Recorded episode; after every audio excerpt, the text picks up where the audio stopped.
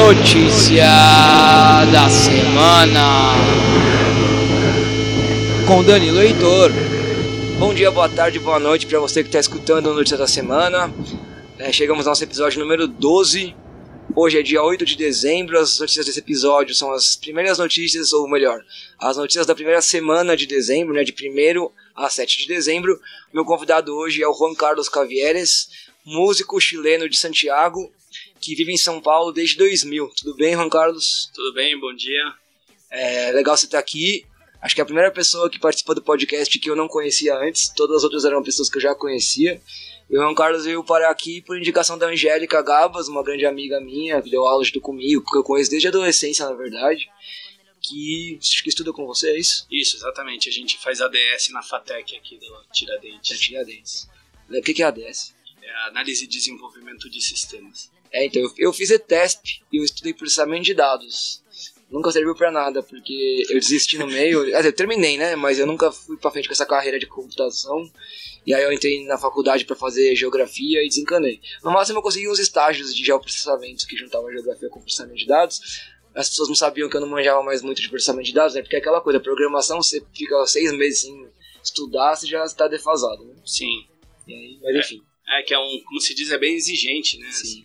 É, tem que estar o tempo inteiro estudando, não dá. Como de costume, eu vou começar lendo algumas manchetes que tem a ver com os programas anteriores. Fica à vontade se você quiser comentar alguma delas, beleza? Certo. Então, ó, as manchetes que eu separei dos programas anteriores são... Não vou, não vou comentar a notícia, só a manchete, né? No último, a gente falou de uma estudante que estava estudando... O T C C dela era sobre feminicídio e ela foi assassinada pelo namorado, pelo ex-namorado, né? E a manchete é: estudante morta por ex queria escrever T C C sobre violência contra a mulher. Então é um texto que tá contando um pouco da trajetória acadêmica dela e que ela mudou o tema do T C C dela exatamente por conta da perseguição que ela começou a sofrer com o namorado. Ela, ela era outro tema, ela mudou pra esse por causa disso e foi assassinada. É, enfim, é, toda a notícia é uma tragédia anunciada da sociedade que a gente vive, né? Eu queria aproveitar, né, e dar uma, uma, uma dica para as mulheres até. Se, se você tá entrando num relacionamento e vocês é, querem saber quem é essa pessoa com que vocês estão se relacionando, comecem a perceber os detalhes. Como é que a pessoa se comporta quando está em lugares públicos? Por exemplo, se ela está no metrô, ela oferece o assento para uma velhinha, para alguma mulher, ou se é do tipo que se faz de besta. Eu acho muito difícil uma pessoa que tem um comportamento público, assim, realmente de cordialidade, que depois do nada comece a mostrar violência. Claro que a gente já conheceu casos em que... O cara, normalmente é sempre essa história, né? O assassino era o melhor vizinho, era o melhor colega de trabalho, mas normalmente eu acho que, que essa violência, assim, quando uma pessoa é violenta, ela não consegue guardar muito. Você começa a perceber em qualquer coisa, talvez numa briga de trânsito, sabe? No supermercado, por exemplo, se ele tá na fila e começa a perder um pouco a paciência.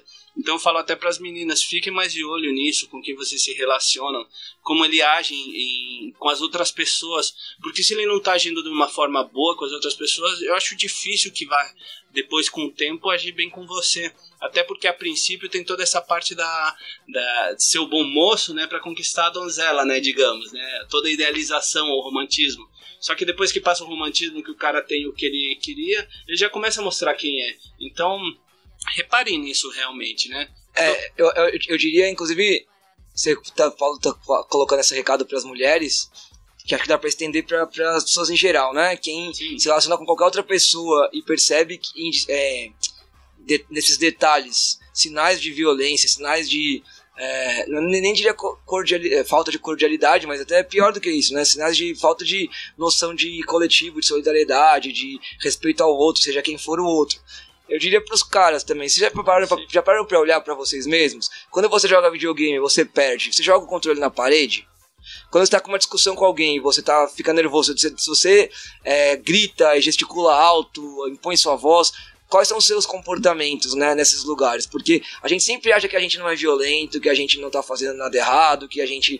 É, que isso faz parte, é normal, etcétera. Mas são esses detalhes que também dizem pra nós mesmos quais são as chances da gente algum dia cometer uma violência maior, seja com mulheres ou com qualquer outra pessoa, né? Sim. É, é eu só peguei esse contexto exatamente, mas é legal ampliar mesmo a ideia, exatamente o que você está falando.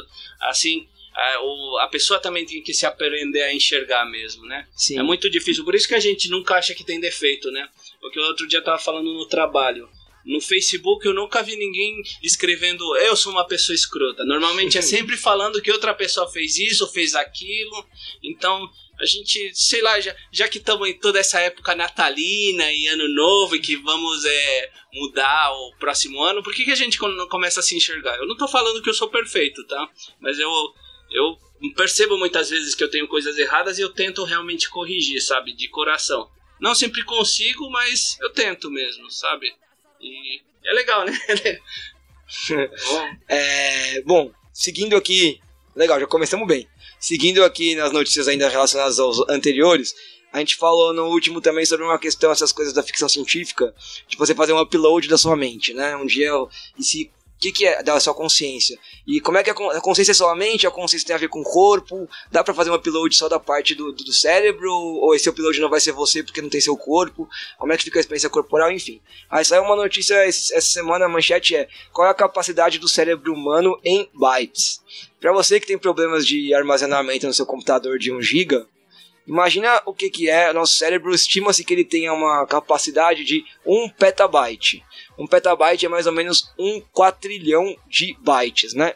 Então seria exatamente um quatrilhão, cento e vinte e cinco trilhões, oitocentos e noventa e nove bilhões, novecentos e seis milhões, oitocentos e quarenta e dois mil, seiscentos e vinte e quatro bytes. É essa a capacidade do nosso cérebro, né? Então seria mais ou menos três vírgula cinco anos de vídeo em Full H D. Então trinta mil horas de vídeo em Full H D ou um terço de todo o acervo da Netflix.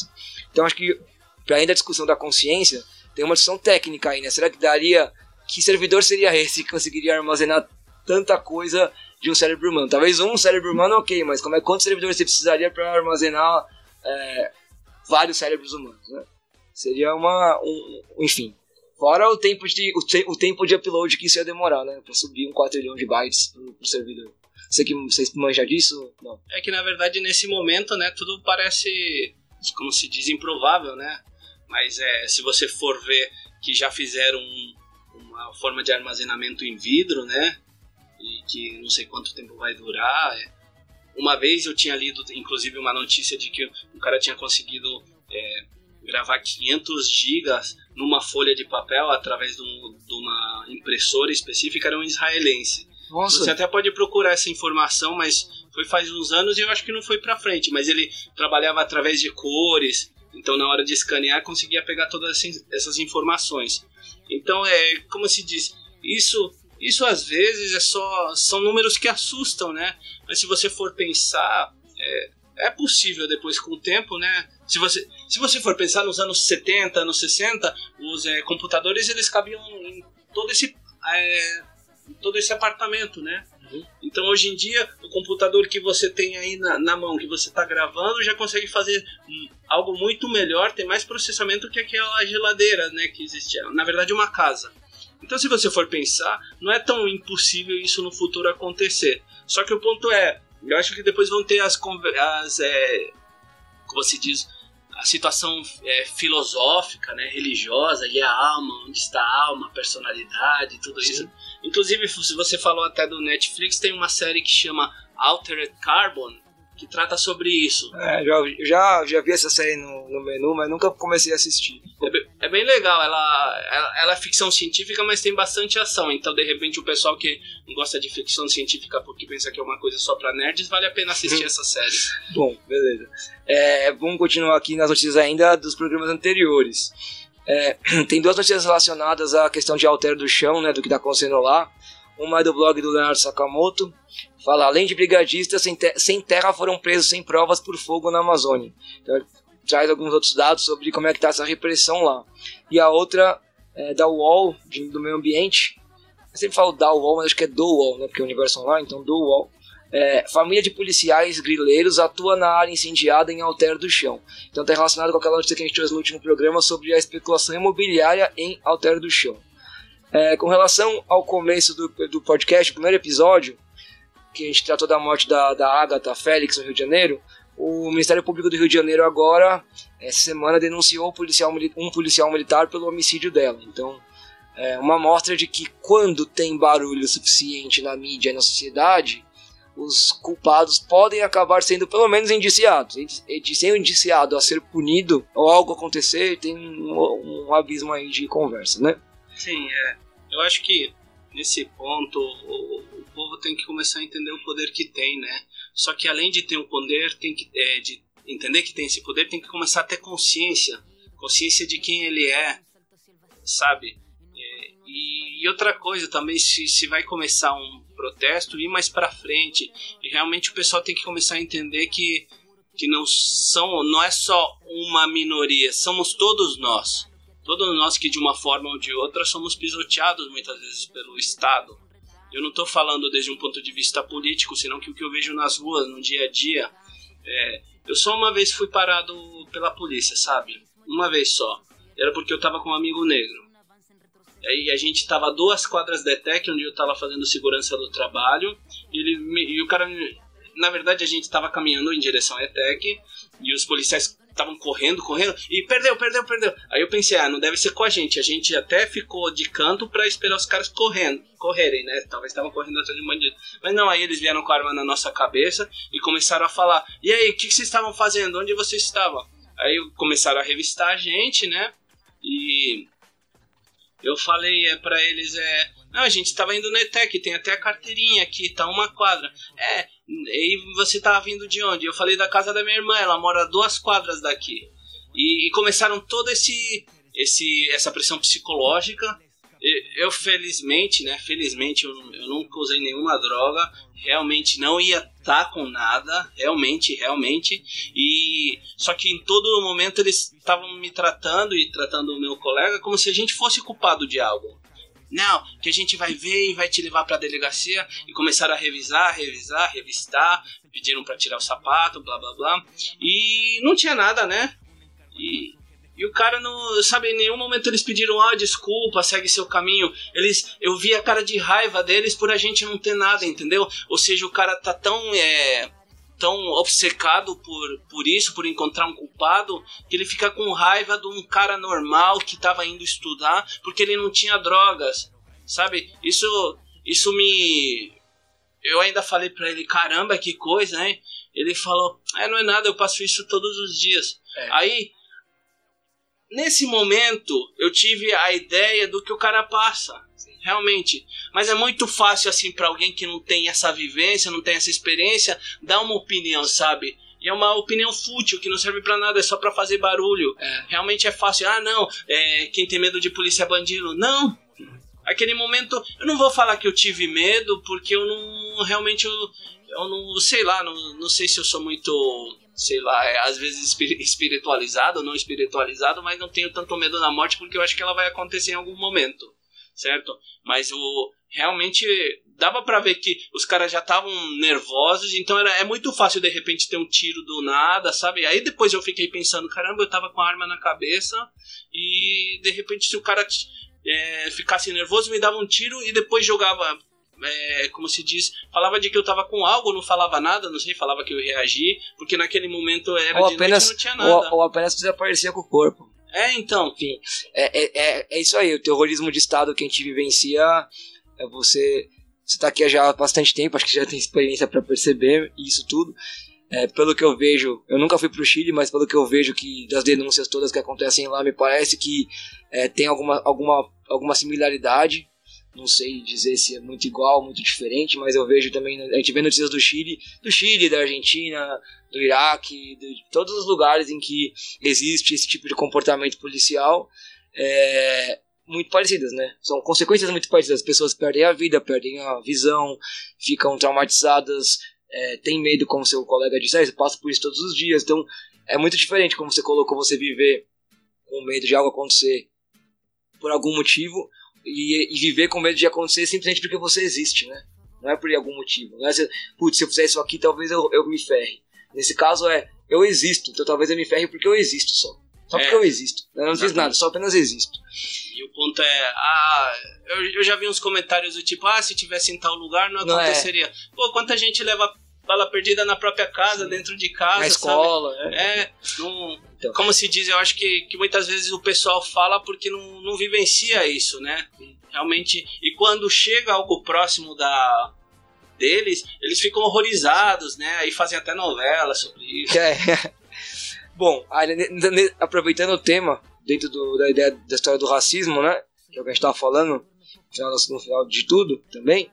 É, tem duas notícias que tem a ver com o programa anterior. Um que é da Mônica, da Mônica Bergamo, que ela noticiou a suspensão, né? Então, justiça, no, justiça suspende nomeação de presidente da Fundação Palmares, então, que é um cara negro, filho do Oswaldo de Camargo, é, que é um autor negro brasileiro importantíssimo. Esse cara foi nomeado funda, é, presidente da Fundação Palmares, e ele disse na, na, na, na posse que o racismo não existia no Brasil e que o movimento negro tinha que acabar. Enfim, esse cara, a suspensão, a nomeação dele foi suspensa. Não sei, hoje é domingo, se isso foi revertido, se continua suspensa, mas essa notícia de quinta-feira tá, tinha sido suspensa. É, a outra notícia com a, a, da racismo... É, só quem... fazendo um link, que esse caso dele é exatamente o cara que não tá vivendo... Ou, na pele, né, o que acontece, porque senão ele nunca falaria isso. Não, né? Mas o pior é que ele é negro. Não, mas é por isso. Mas e o pai é dele é do movimento negro, é muito louco, esse cara é um amigo meu. Mas se você for pensar, de repente ele cresceu numa, numa é, como se diz, numa vida mais elitizada, então talvez não passou pelo que os outros caras passaram, entendeu? Porque, por exemplo, olha, você pode... Seu pai é pobre, por exemplo. Ele começa em algum momento a ganhar notoriedade, começa a ganhar dinheiro. Ele vai te levar para uma escola melhor. Então você não vai viver as mesmas coisas que o teu pai viveu. Sim. Então a tua realidade, a tua visão da realidade vai ser diferente. Eu acho que é isso que aconteceu nesse caso. É, não, né? eu, acho que eu... eu não conheço tão profundamente, né? Mas eu, eu que eu... Na hora que um cara fala isso, ou ele tem muito a ganhar por debaixo dos panos, ou realmente não viveu nada disso. É, eu não sei porque os, os irmãos dele... Ele tem vários irmãos, todos eles... É, me fugiu a palavra agora. Todos eles militante. condenaram é, e ah. condenaram o que ele falou, né? O pai nem se pronunciou, pelo que eu vi. Mas o, o convidado do último programa, que é o Alessandro, ele, ele, ele é psicólogo, ele até brincou. Talvez isso seja aquela coisa de negação do pai, sabe? Você é tudo que você não é, você é o contrário do que você fala e tal. É uma brincadeira, mas talvez tenha algum, alguma relação, sei lá. Ou tem algum interesse por trás muito grande aí, enfim. O outro, outra notícia que tem a ver com racismo, mas de um ponto de vista um pouco mais positivo. No último programa a gente deu a notícia da Maju Coutinho, que é uma repórter negra, uma das primeiras, né? Porque ela tinha ficado, ela ficou feliz e republicou um, um vídeo de uma garotinha que estava vendo ela na T V e falando: olha, o cabelo dela é o meio cabelo, que a garotinha toda feliz porque com o cabelo da Maju Coutinho e se identificando com o cabelo dela, né? Que é um pouco de um, é um pequeno exemplo de como a representatividade na, na mídia muda um pouco a relação das pessoas com, em relação ao próprio corpo, o próprio racismo que a gente, que as pessoas, é, a, a, o racismo não, a percepção que a gente tem do nosso próprio corpo, né? Sim. Enfim, e aí tem uma nova notícia que é, ela convidou a menina pra conhecer ela, ela pessoalmente no estúdio, então tem uma nova notícia que é, fã mirim de Maju que viralizou, conhece a apresentadora em estúdio da Globo. É super bonitinho, então é legal que dentro do mar de notícias horríveis, você vê alguma coisa que te dá um pouquinho de, de alento, né? Sempre é importante. É... Falando disso, eu li faz pouco sobre a Oprah, né? Que ela também é, se eu não me engano, ela, ela também uma vez viu uma mulher na, na T V, uma mulher negra, e ela falou: olha, a gente não precisa só ser empregada, é, a gente pode ser algo além. Porque aí ela se colocou na cabeça. Sim, que, que ela podia ser apresentadora, já, vi essa, já li esse texto dela também. Então é a mesma coisa, né? Isso, isso é uma coisa que eu acho que tá faltando pra gente, são, é, como se diz... Não pra gente, talvez, mas pra, pra essa nova... Como se diz? Esse pessoal mais jovem, jovem nessa nova geração, é, em quem se espelhar, né? Os ídolos de verdade, né? Os caras que eles falem: poxa, eu quero ser esse cara. Sei lá, eu, eu gosto pra caramba de música. Quem eu queria ser? Pô, eu queria ser o Beethoven, se eu pudesse, uhum. sabe? Entendeu? É isso que eu quero dizer. Tem um cara em quem se espelhar pra você ser melhor. Sim. Sim, sabe? E aí a gente vê que o... Que o que o que a gente tem hoje em dia é muito fútil, sabe? Sim. Independente do que, do que a pessoa pensar ou não, mas eu acho que isso ainda é muito, muito fútil. É, não há profundidade, sabe? Não é um quero ser um ser humano melhor, é. Não, quero ter o carro que esse cara tem, quero ter a casa que esse, essa pessoa tem, sabe? É, é. acho que é... É a ideologia da nossa época, né? A gente vive num mundo consumista, capitalista, que muitas vezes as pessoas acham que para realiza, se realizar, elas têm que possuir coisas, ter coisas, né? E acho, essa é uma discussão bem, bem importante mesmo para fazer. Mas sabe, vamos terminar as notícias da, do, da semana passada é, para a gente poder... Coisa. É, são só uma, tem mais duas só, que eu achei importante destacar aqui. Uma que é do Brasil de Fato. Uh, inspeção revela que pelo menos mil brasileiros vivem internados em manicômios. Então é uma matéria que tem a ver com a luta antimanicomial que o Alessandro trouxe no último programa pra gente e que fala, mostra que tem é, pelo menos mil pessoas no Brasil morando, vivendo, né?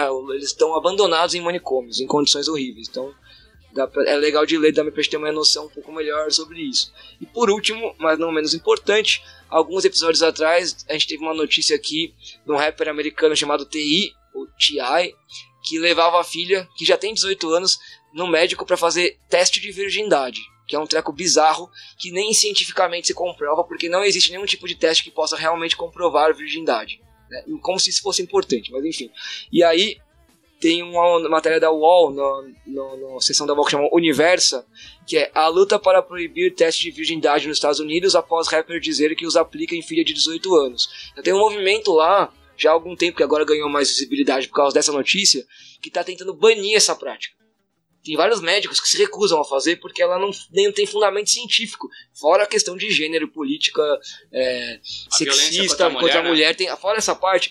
Se você ignorar essa parte, que não deve ser ignorada, mas vamos supor que vamos tentar ignorar para olhar de um ponto de vista supostamente neutro e técnico, né? Que é o que as pessoas fingem que dá para fazer, mas nunca dá de verdade. É, porque é, sempre é um interesse sempre escondido. Sempre tem um interesse. Então, mas vamos fingir que dá. Cientificamente, tem base? Não tem. Então eu fico até pensando, na verdade esse cara é um otário, porque provavelmente o médico ganha uma puta grana pra fazer isso, né? Não, o médico deve saber que não tem como comprovar de verdade, e ele só fala que o cara quer ouvir pra ganhar o dinheiro e o cara voltar lá de novo no mês que vem. Né? É. Então, enfim. Não, e não só isso, pô, eu fico pensando, então ele deve ser um gentleman com as mulheres, né? Porque se ele, se ele tá tratado da filha assim, ele deve ser um excelente... Ah, eu acho que não tem nem justificativa pra fazer um trato desse. Não, eu quero dizer que normalmente sempre é uma hipocrisia nisso. Sim, exatamente. Porque você não quer que...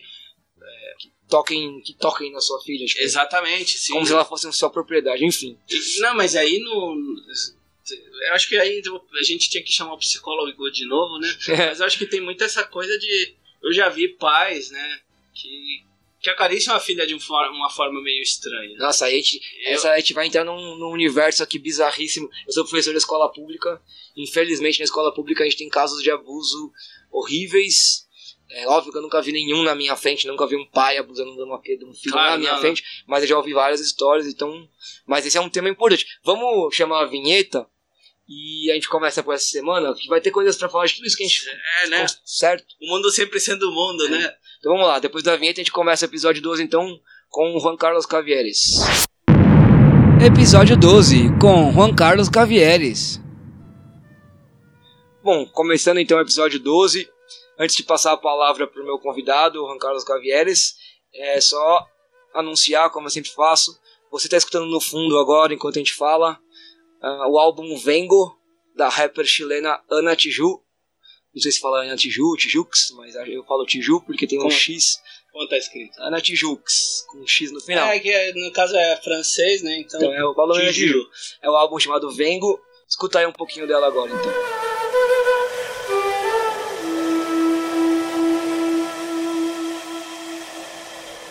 Soy el agua, soy la vida, soy la madre de la fuente cristalina, soy un canto musical de claves, soy la llave de este mundo y su brebaje. Bom, Juan Carlos, o que você quer começar então? É, teve o caso lá da... pra falar sobre aquela vítima de estupro, né, que foi assassinada quando tava indo pegar o trem pra, pra depor contra os estupradores. Eu sinceramente n- não sei como é, como é que é possível a gente ainda passar por isso, né? Sabe, não... Ainda está acontecendo isso nesse, nesse planeta, nessa, nessa data, sabe? Mas se você for pensar também, é, eu acho que no geral a gente não, não respeita os mais fracos, né? Já começa pelas crianças, né? Tanta, tanta notícia ruim, né? Principalmente hoje em dia, né? Parece que está em moda o cara se vingar da, da mãe matando o filho. Eu acho muito doentio. E aí vai com o que a gente tinha conversado no começo, que o pessoal parece que não aprende a controlar a raiva, né? Eu acho, acho terrível, me, me dói mesmo o coração esse tipo de coisa. Onde foi esse caso? Foi na Índia. Na Índia. Isso, ela tava indo pra... ia pegar o trem, né? Pra depor contra esse, esses estupradores. Aí os caras fizeram uma emboscada, jogaram querosene nela e botaram fogo. Não, sabe, não, não... É inacreditável que o ser humano pode ser tão, tão mal, né? E, e pra piorar, né? Não... Isso, isso só vem à tona porque em algum momento o pessoal se revoltou E aí começa a ver, a, a, a ver é, como se diz, a ser olhado pelas autoridades. Mas isso às vezes acontece, né, na nossa própria, na nossa própria vizinhança. É, e aí você entende um pouco também por que que é, t- as mulheres têm tanto receio de denunciar o abuso, né?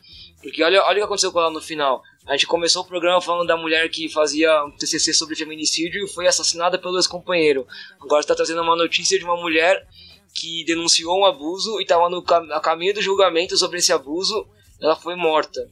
E eu não separei essa notícia, mas eu li essa semana, também na Índia, é um caso de que quatro é, acusados de um estupro coletivo num ônibus, eles, é, a polícia foi fazer uma reconstituição do, do caso, né? Não sei pra que precisa reconstituir essa, essa cena de crime, mas só vai fazer a reconstituição claro, do é, caso. É, é, é, é sossegado pra, pra mulher, né? Sempre. É, não, então. Uma coisa eu acho super que mulher, fácil. Eu né, acho, que, acho que ela não participou da reconstituição, mas mesmo assim, foi fazer com os quatro. E aí o que, que os caras fizeram? Tentaram fugir. A polícia atirou e matou os quatro. Ah, verdade, eu tinha li- lido é. isso. Aí, sim, aí, aí, por um... É, é, eu acho essas coisas, tipo de notícia muito complicada, porque assim, a princípio você fica feliz, falando, ah, se ferraram, né? Estupraram, estupraram o coletivo, levaram o tiro e morreram. Por outro lado, quando você fica feliz com esse tipo de coisa, ao mesmo tempo que você tá ficando feliz, você tá ficando triste, né? Porque como é que você tá feliz por um caso de uma violência que foi é, terminada com outra violência, né? Então, um estupro que foi terminado com a morte dos caras. Não que eu acho que a morte deles é necessariamente injusta, eu acho que dependendo do caso, eu não só, nunca fui a favor da pena de morte, mas eu acho que sempre tem uma questão ali de, de reparação, que às vezes ela é impossível, inclusive. Eu não sei como, é, como se repara um estupro coletivo, como é que você repara estupro coletivo, qual que, é as, qual que seria uma, um tratamento para um estupro coletivo que não seja punitivista, que não seja uma punição simplesmente, mas que seja capaz de reparar o dano causado por um estupro coletivo, enfim, né?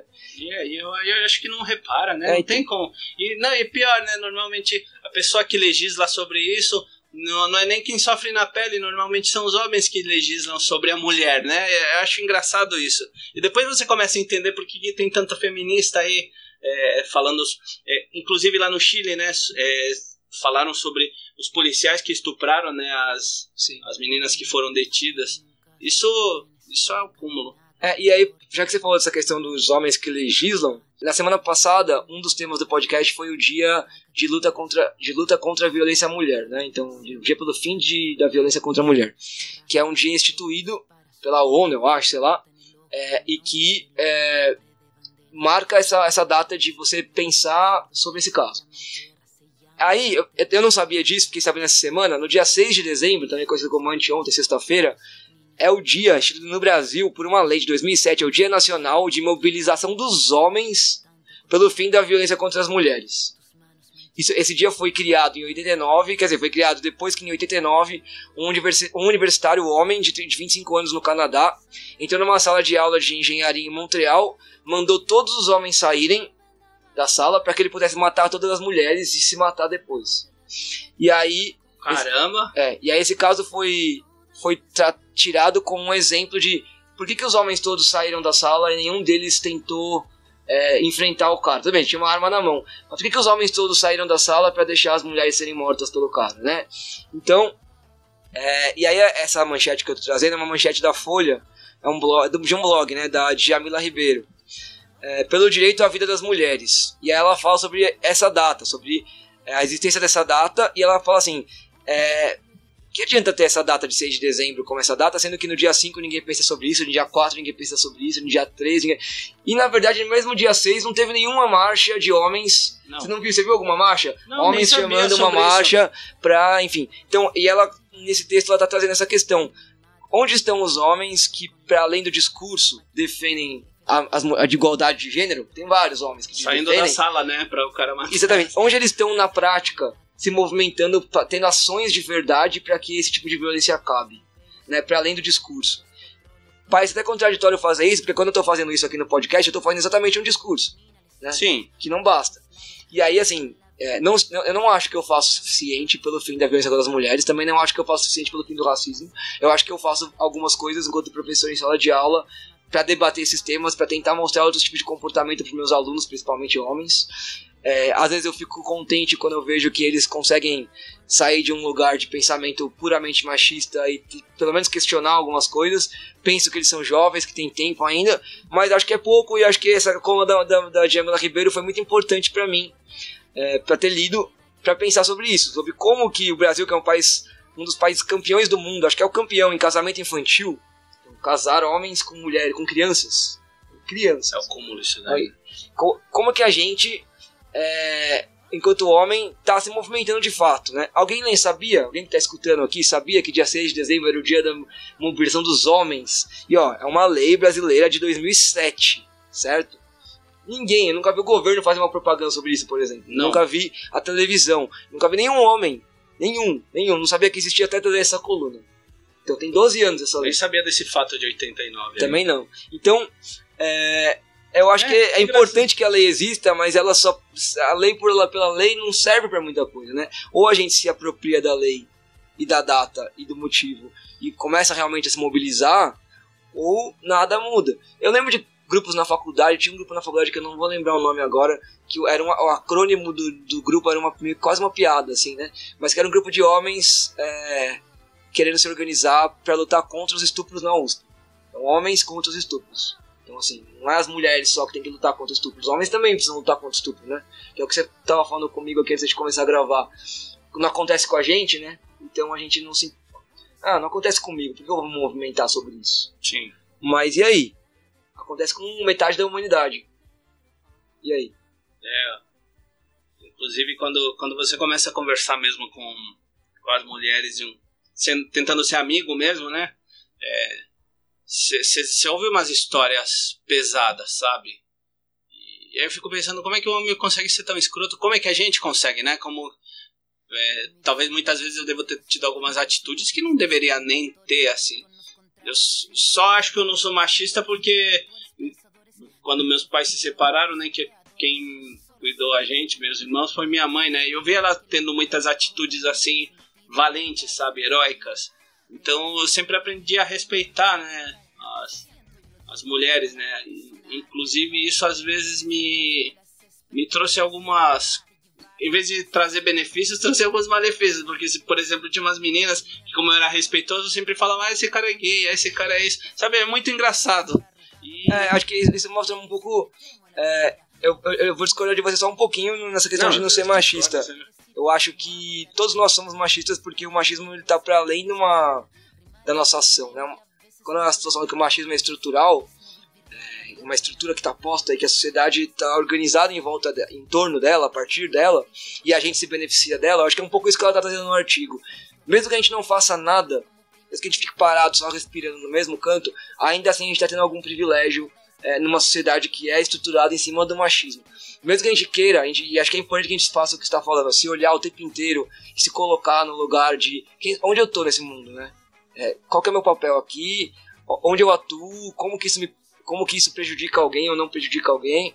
Eu acho que a gente sempre vai ser machista. E a gente sempre vai ter resquícios de atitudes que são machistas, mais que a gente se... Se, é, se não te engana, se, né? Se, é, exatamente. Mais que a gente se olha, etcétera, né? Sim. Mas... É... Eu, eu, agora eu lembrei de um caso. Uma hum. vez eu fui na... No Armarinhos Fernando, né? E... Não, mas desculpa, só terminar meu raciocínio. Foi uma claro, coisa, né? Que era isso. Você falou essa coisa de, ah, que as, as meninas achavam que você era gay. Eu acho que isso mostra um pouco como que o machismo, para além das nossas atitudes, está instituído, e como ele é prejudicial pro mundo. Porque por que que só sendo gay que você pode ser gentil ou, ou respeitoso com mulheres? Sim. Se é que os gays são, né? Porque tem muito gay que é misógino pra cacete. Também. Tem muito gay que, exatamente por, muito por ser gay, né? Gostar de homens... odeia as mulheres, e tem preconceito e discriminação com as mulheres mesmo, assim, sabe? Então, mas por que que quando você vê um cara que tá sendo gentil ou respeitoso, você imagina que ele deve, talvez ele seja gay? Porque é isso, o machismo é tão instituído que, pra, socialmente pensando, só quem faz isso são pessoas, são, não é um homem de verdade, né? Não é um homem. Um homem. É. Então, é macho alfa, né? Sempre tem que ser um macho alfa. E aí, aí eu tô pensando em outra coisa. Você falou, eu, eu fiquei pensando sobre o seguinte. Talvez é porque, no fundo, a maioria das pessoas sempre quando faz algo, a gentileza, porque quer sempre algo em troca. Então, quando parece que não tem algo em troca, as, as outras pessoas até se decepcionam. Como ele não queria se aproveitar de mim, sabe? É, é, a gente tá numa, numa época meio ruim, né? Sabe? Eu acho que...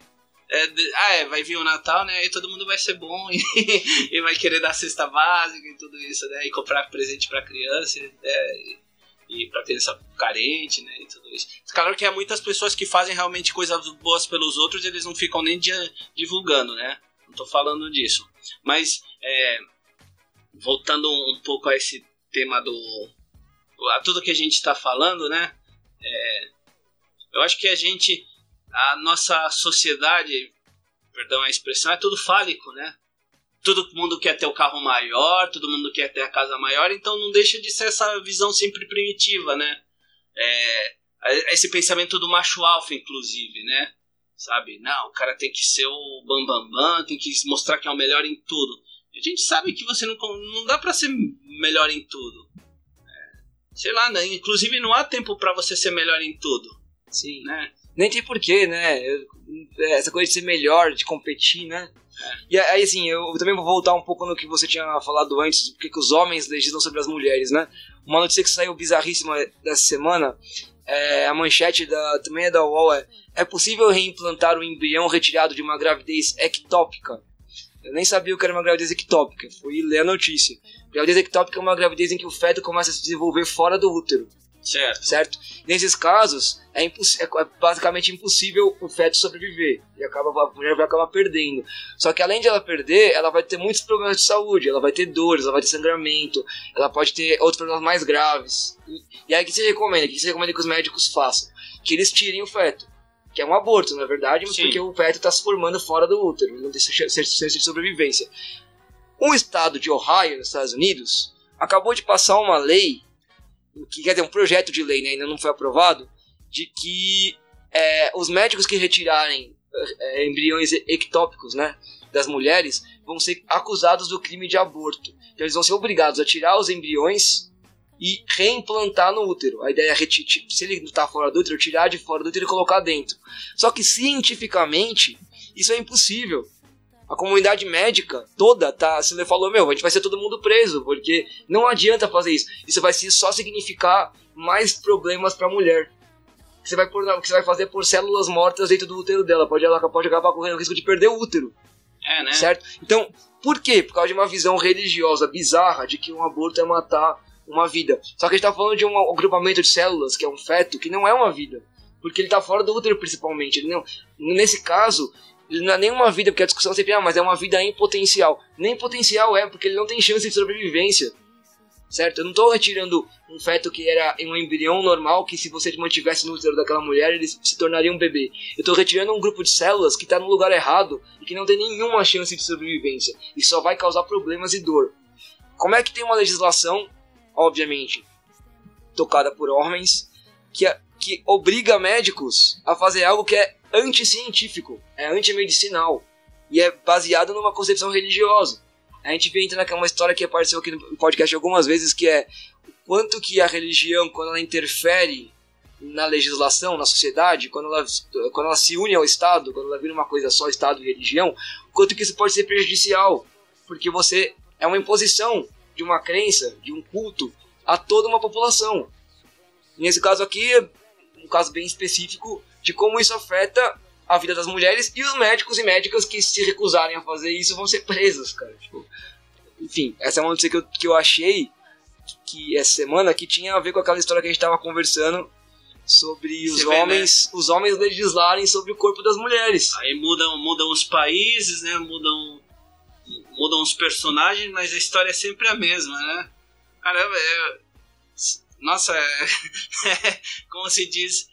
E, e detalhe, né? É um país de primeiro mundo, né? Supõe-se que são esclarecidos. Mas uma vez eu também vi uma notícia sobre que as pessoas que tinham seus preconceitos religiosos, mesmo fazendo um, um tendo um grau superior, elas não abandonavam esses preconceitos. Sim. Sabe? Ou seja, a pessoa que tinha a mente fechada mesmo, ela ia continuar com a mente fechada, mesmo se formando, mesmo tendo doutorado, pós-doutorado. Isso foi feito, inclusive, uma pesquisa nos Estados Unidos. Se for, se você procurar, você acha. Isso daí eu não li, tipo... em qualquer lugar, não. É que eu leio bastante, assim, pra me manter informado dentro do pouco que dá pra se manter hoje em dia, né? É, a gente, no episódio, algum episódio passado, teve uma conversa de uma notícia que saiu de que era sobre fake news, né? E que era quando tinha um, um caso, um tema, e tinha um argumento da religião e um argumento da ciência, as pessoas que são religiosas, oitenta por cento tendiam a ficar com o argumento da religião. por mais que o argumento da ciência fosse forte o suficiente para mostrar que aquele argumento da religião não faz sentido. Então, é, de cada cinco pessoas religiosas, não sei qual foi o critério da pesquisa de o que é uma pessoa religiosa, uma pessoa que se declara católica ou evangélica ou budista, uma pessoa que pratica a mesma religião, vai na igreja, segue os cultos, segue, enfim, não sei qual foi o critério da pesquisa, mas eu lembro que a, a resposta era essa.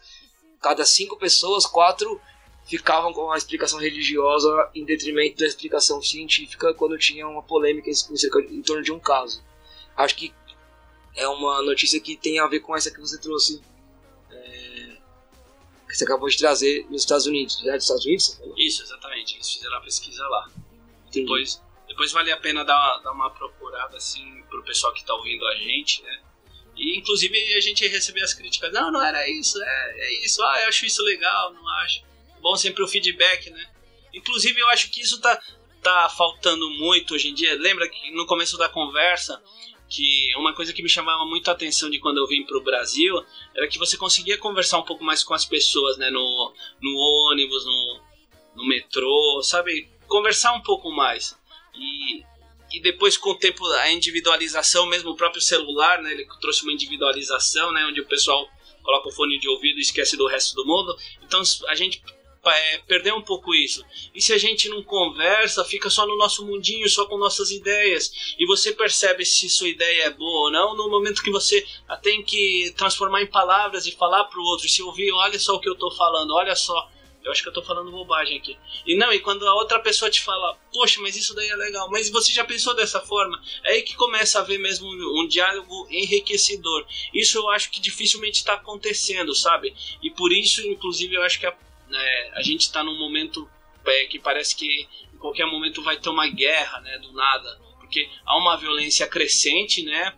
E, e o pessoal não se conversa, sabe? Eu acho muito estranho isso. E não há o poder de argumentação, sabe? E é uma coisa que precisa se desenvolver também. Você tem que aprender a falar, você tem que aprender a conversar, tem que aprender a ouvir o outro. E mesmo que às vezes o que o outro está falando é, vá contra o que você acredita, você tem que aprender também a criar paciência, entender por que, que ele está falando isso.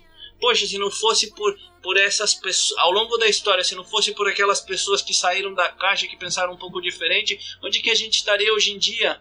A gente ainda acreditaria que o Sol que gira em torno da Terra. Que a Terra é... Ah, não, pera. A gente quer que a Terra é plana. É, é, essa coisa que você falou agora... Enquanto você falava, você me lembrou duas coisas é, interessantes, né? Você falou da coisa do celular, da individualização que o celular traz pra gente.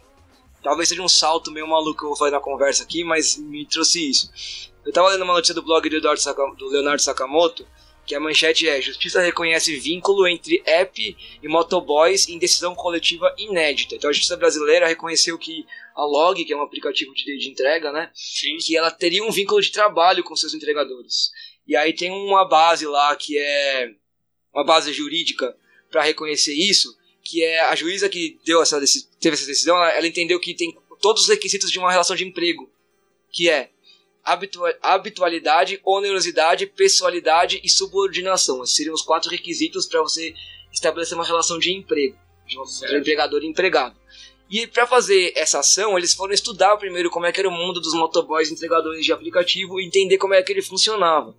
E aí um dos caras que, que fez a pesquisa, que foi participar dessa pesquisa, que é um auditor fiscal do trabalho chamado Sérgio Aoki, ele trouxe uma frase, cara, depois ele foi fazer a pesquisa e entender como é que esses trabalhadores funcionam, é, trabalhavam, como é que era, e entendeu que quando eles, tá, quando eles ligavam o aplicativo e passavam a estar é, no sistema de entregas, eles podiam escolher não fazer aquela entrega, poderiam, mas uma vez que eles entravam ali, a empresa sabia que tinha aplicativos e que se ele não aceitasse, o outro ia aceitar. Então ele está se subordinando a uma relação de trabalho que a empresa a empresa está impondo.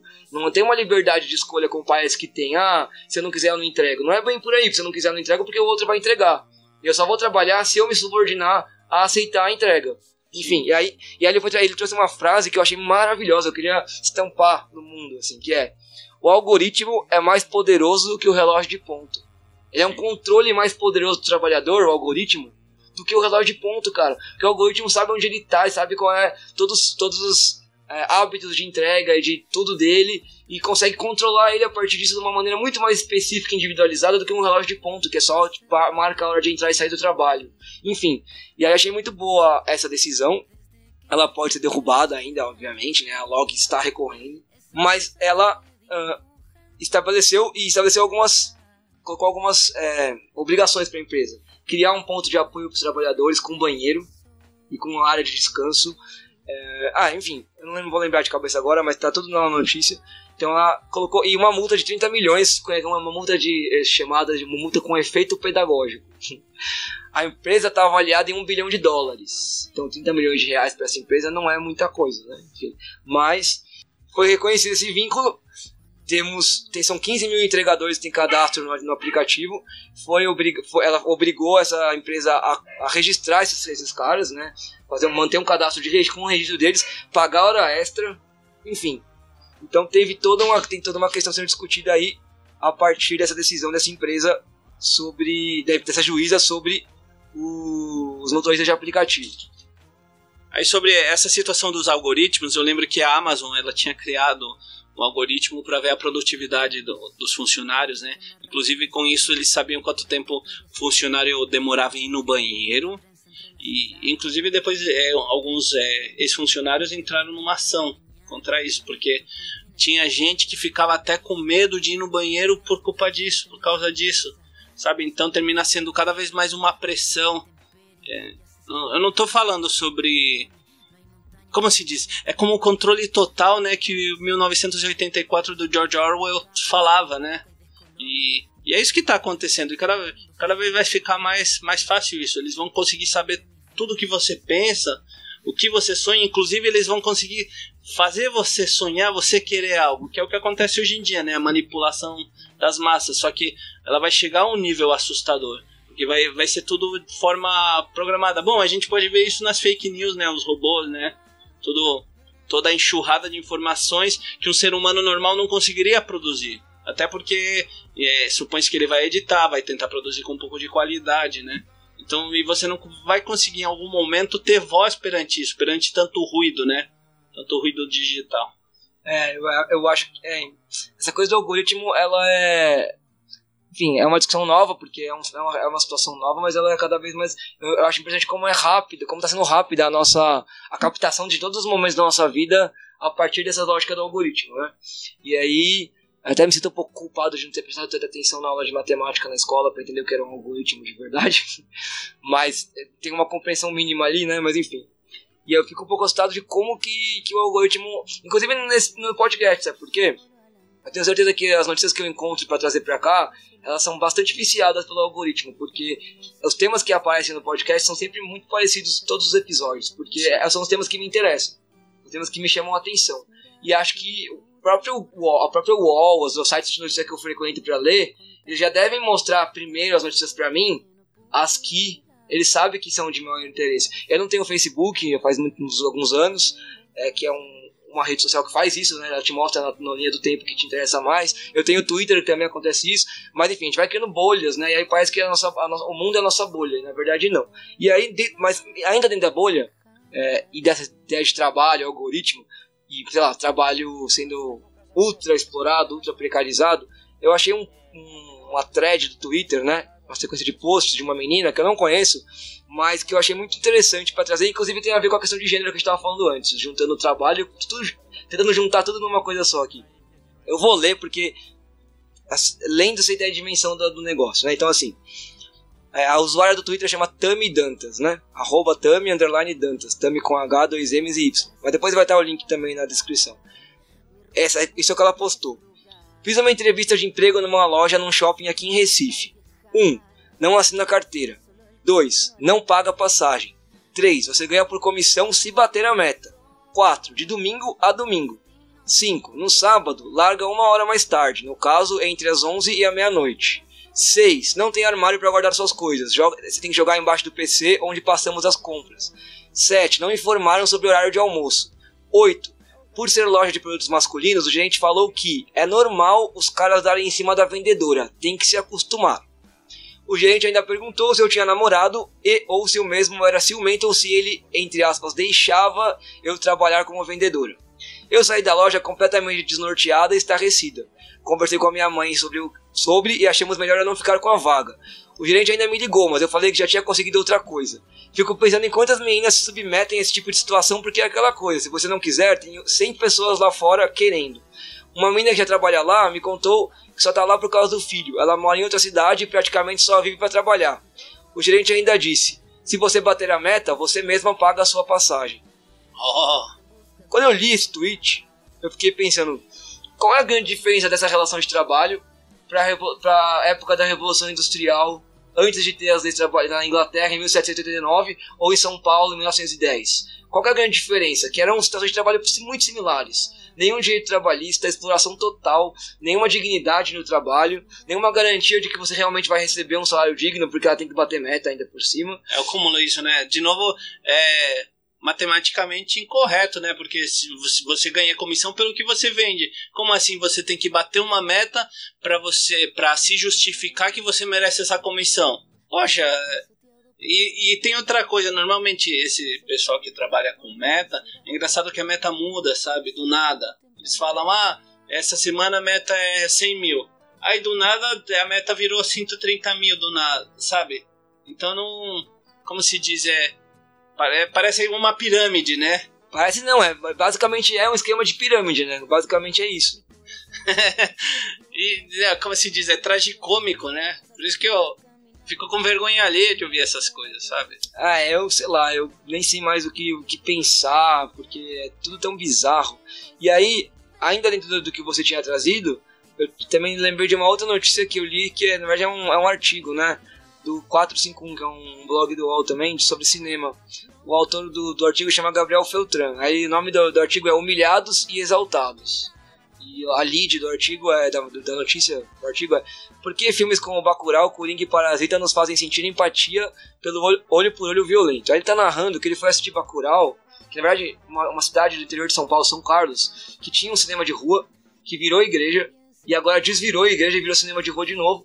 Ela passou nos últimos tre- nas últimas semanas, passou desses três filmes, Bacurau, Coringa e Parasita, que é um filme sul-coreano, não sei se você chegou a ver. Não. Enfim, todos têm uma questão da violência, de, é, de pessoas que são oprimidas, que são humilhadas, e que usam a violência pra é, se revoltar contra a humilhação que elas sofrem, né? E ele faz uma análise falando assim, esquerda e direita, nos últimos anos, sempre tiveram na economia um ponto de convergência e de... de projeto de civilização, projeto civilizatório através da economia. Então ele fala assim, o que isso tem a ver com São Carlos? Era, é, ter um cinema na rua era um valor da esquerda, que era uma coisa da cultura, para a população, trazer a população para a cultura, etcétera. Ter uma igreja era um valor muito mais da direita, evangélica principalmente, de ter os valores morais ensinados para a população, para a massa, etcétera. E tanto um quanto o outro tiveram seus momentos na política de São Carlos e... os dois naufragaram em algum momento. Até que eles chegaram numa, numa, num momento de, de conciliação, que ele até escreve aqui, eu vou ler. Ele fala assim, ó. Esquerda política e direita evangélica encontravam na pacata cidade de São Carlos uma mediação ainda possível entre as suas propostas. O mesmo dinheiro poderia vir de cinemas e de igrejas. Uma síntese boa para todo mundo, claro. Síntese racional e quantificável. Isso foi há mais de uma década, e não foi só em São Carlos, é claro. Esse foi o projeto das nossas esquerdas, das esquerdas globais. Deu certo em tantos lugares nesse tempo e segue dando certo em parte. O cinema comercial na rua se tornou um sucesso de fato e as igrejas encontraram espaços ainda maiores para se instalar. Então você manteve o cinema e você arranjou espaço para as igrejas. Ambos são parte de indústrias culturais globais e fazem a economia crescer no interior do Nordeste ou de São Paulo, na Coreia do Sul ou nos Estados Unidos. Mais de dez anos se passaram e três filmes nesse mesmo cinema comercial não falam mais dessa síntese centrada na economia. É a violência que aparece como resultante a nos alentar em um mundo endinheirado mais inviável. Derramar sangue é o epítome agora proposto para o conflito social. Em Nova York, Seul ou Bacurau, até essa última tem professores e gente globalizada, mas também pobres que sabem de tudo que se passa, não parece haver mais decisão política. Mesmo a mais incomum que, não, que nos apresente alguma síntese pública argumentativa frente ao que se perdeu. Mesmo que provisória, inconsistente, sem qualidades, como foi a síntese mercantil e neoliberal, resta-nos, ao que parece, lidar com a violência crua. Então ele está dizendo que, está trazendo para a gente uma coisa assim, esse projeto todo, tanto de esquerda global quanto de direita evangélica, esquerda política e direita evangélica, chegou num ponto agora que nenhum dos dois está conseguindo segurar mais. Os dois estão arrebentando, tá virando a violência, a violência tá virando a, a ordem da coisa, né? Da, a violência sendo, a gente tem que lidar, lidar agora com a violência, com a relação à inviabilidade do mundo para tanta gente através da violência. O que, que isso tem a ver com o que você falou para mim? Quando você fala da questão de entrar num ônibus e conversar com alguém, e ter o um mínimo de empatia, o um mínimo de conversar, me parece que hoje a violência é tão presente entre a gente, a gente acha que violência é só quando alguém bate em alguém, ou quando, alguém, ou quando sei lá, alguém mata alguém. A violência também é da, da relação, né? Então, é, o ódio ao outro, que muitas vezes é um outro que está do seu lado, na, na, da pirâmide que você acabou de colocar, é, é cada vez tão grande que a gente não, que é, é isso, a gente está lidando agora com isso. Não tem mais projeto possível de conciliação, de existir juntos. Agora o projeto é não ter projeto, agora o projeto é a violência. Falei muito, só é, vez. É como os Titãs, né, no... Como é que é? É cada um por si, Deus contra todos, né? É, não lembro dessa música do Titãs. É Homem Primata. É uma boa, capitalismo selvagem. É uma boa, é uma boa frase, realmente. Sim, né? Os tempos áureos aí. E, e, e sei lá, é... Eu acho que também essa, até essa coisa da violência, ela funciona como a catarsis, né, que os gregos falavam, né, aquele momento é, em que o pessoal se torna violento, aí volta tudo ao normal, sabe? Mas não, não há mudança, isso que é o ruim de toda, toda essa roda, né? Ela tem altos e baixos, só que a mudança em si, que é necessária, não acontece. E isso que a gente precisa ter, uma mudança como ser humano mesmo, sabe? Começar de dentro também. Tentar ser realmente alguém melhor. Tentar realmente que não aconteça essa violência. Primeiramente, eu acho, contra as crianças, porque são os mais é, vulneráveis da nossa sociedade.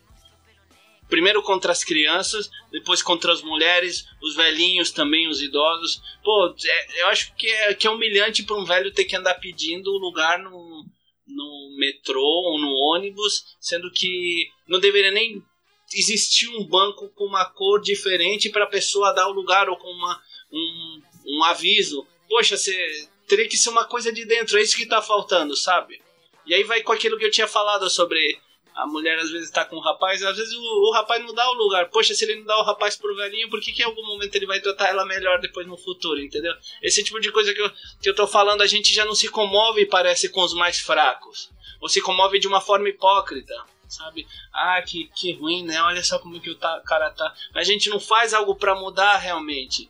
E a gente não se muda também, tá muito feliz com o que tem, né? Poxa, se, se eu comprar agora um novo celular, vou ficar super contente, porque é isso que eu pedi pro Papai Noel, sabe? Se eu tiver uma, uma namorada mais gostosa agora, poxa, isso é legal, sou homem mesmo, tá, tô bem na vida, sabe? É... E, e depois por que que vem a depressão, por que que o pessoal cai em vícios, porque exatamente nunca tentou fazer algo por dentro, sabe? Ele, é, todo esse mundo interior, ele fica fraco, e depois começa a ter todo, em algum momento a conta chega, sabe? Isso é a verdade. Depois tem esse pessoal aí que quando vai ficando mais velho fala, ah, podia ter feito isso, podia ter feito aquilo outro, sabe? Aí vem os arrependimentos, mas não muda em nada, porque também eles se, se sentem mal, depois tomam uns remédios, viajam pra Europa e depois tudo fica bom de novo. Aí acontece de novo essa roda que eu tô falando, que nunca há uma mudança real, sabe? É sempre paliativo, isso. A gente vive, é, resolve tudo é, de forma paliativa. Eu acho que, para além da questão, essa, quando você traz essa coisa de mudar a partir de dentro, o que me vem à cabeça é a ideia de, de que tudo isso é cultural, né?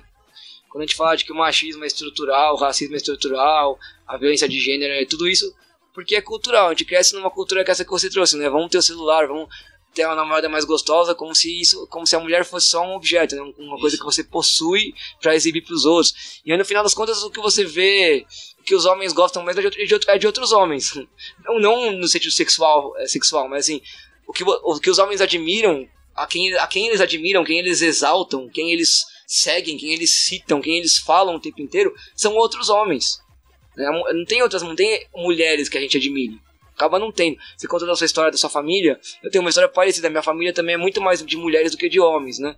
Por exemplo, atualmente eu não tenho mais nenhum... nenhum assim, é, meu pai já morreu, meus avós morreram, eu nem conheci eles. Então eu fui criado pela minha mãe, várias amigas da minha mãe, todas quatro mulheres. Todas elas lutaram contra a ditadura no Brasil. E eu sempre tive é, um privilégio mesmo de ter um, conseguir ter um olhar um pouco diferente para essa questão, porque eu estava cercado de mulheres. Né? Isso não, me, não faz de mim necessariamente menos...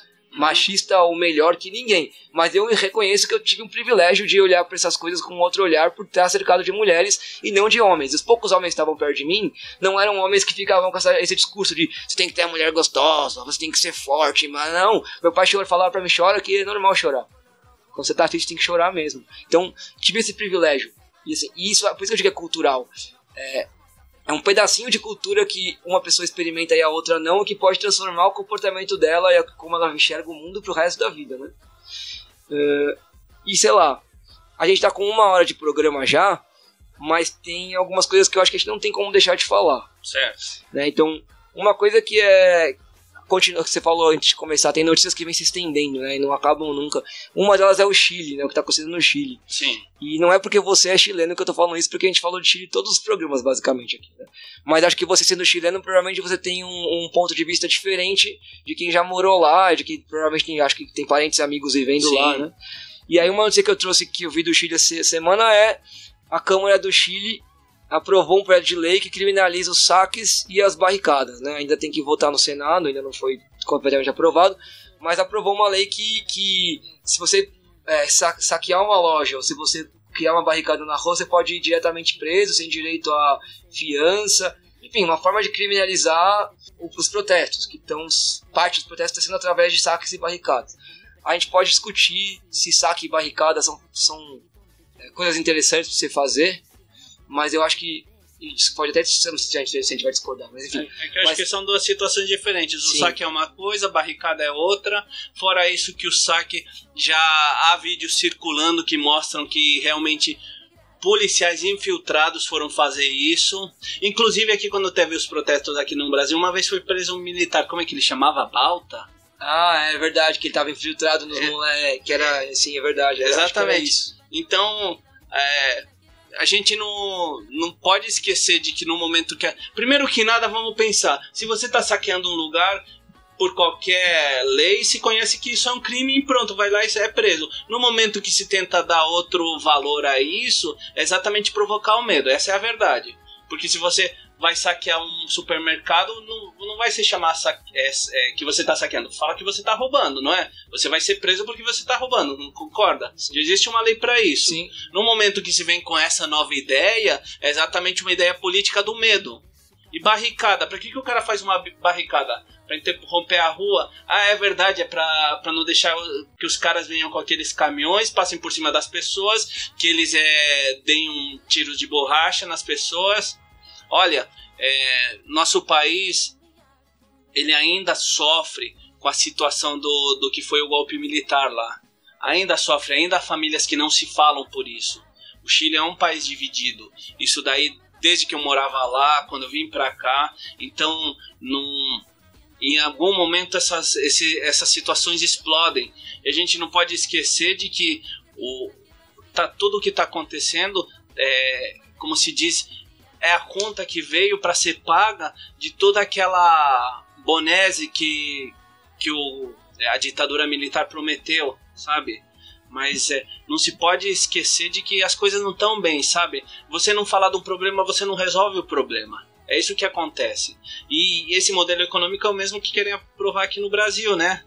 A, a privatização. Eu não sei, às vezes eu fico meio perdido, eu acho que eu não entendo muito bem o conceito de democracia. Eu pensei que democracia tem que existir esses espaços públicos, é, como se diz, o país tem que ser dono do, como se diz, dos recursos naturais. Como é que você vai privatizar isso? E se supõe que todo essa, esse dinheiro que vai vir dessa venda, desse minério que vai vir, é, da venda, por exemplo, do, é, do próprio petróleo, deveria ser investido no país. Mas aí você começa a privatizar, eu não consigo entender, sabe, cara? Parece que é como, tipo, tudo é de todo mundo, vamos nos unir, se tiver uma guerra você vai ter que brigar por nós, só que depois a gente vai dividir aqui e vai privatizar. E, sabe, eu não consigo ainda entender esse conceito de democracia, me parece meio perdido, sabe? Aí depois o pessoal começa a falar, ah, não, é de esquerda. Não, peraí, pô. A ideia de democracia é exatamente você estar no mesmo território, a, é, ter esses recursos pra... É, É, como se diz, arrecadar dinheiro e depois fazer o país evoluir. É o que eu entendo, assim,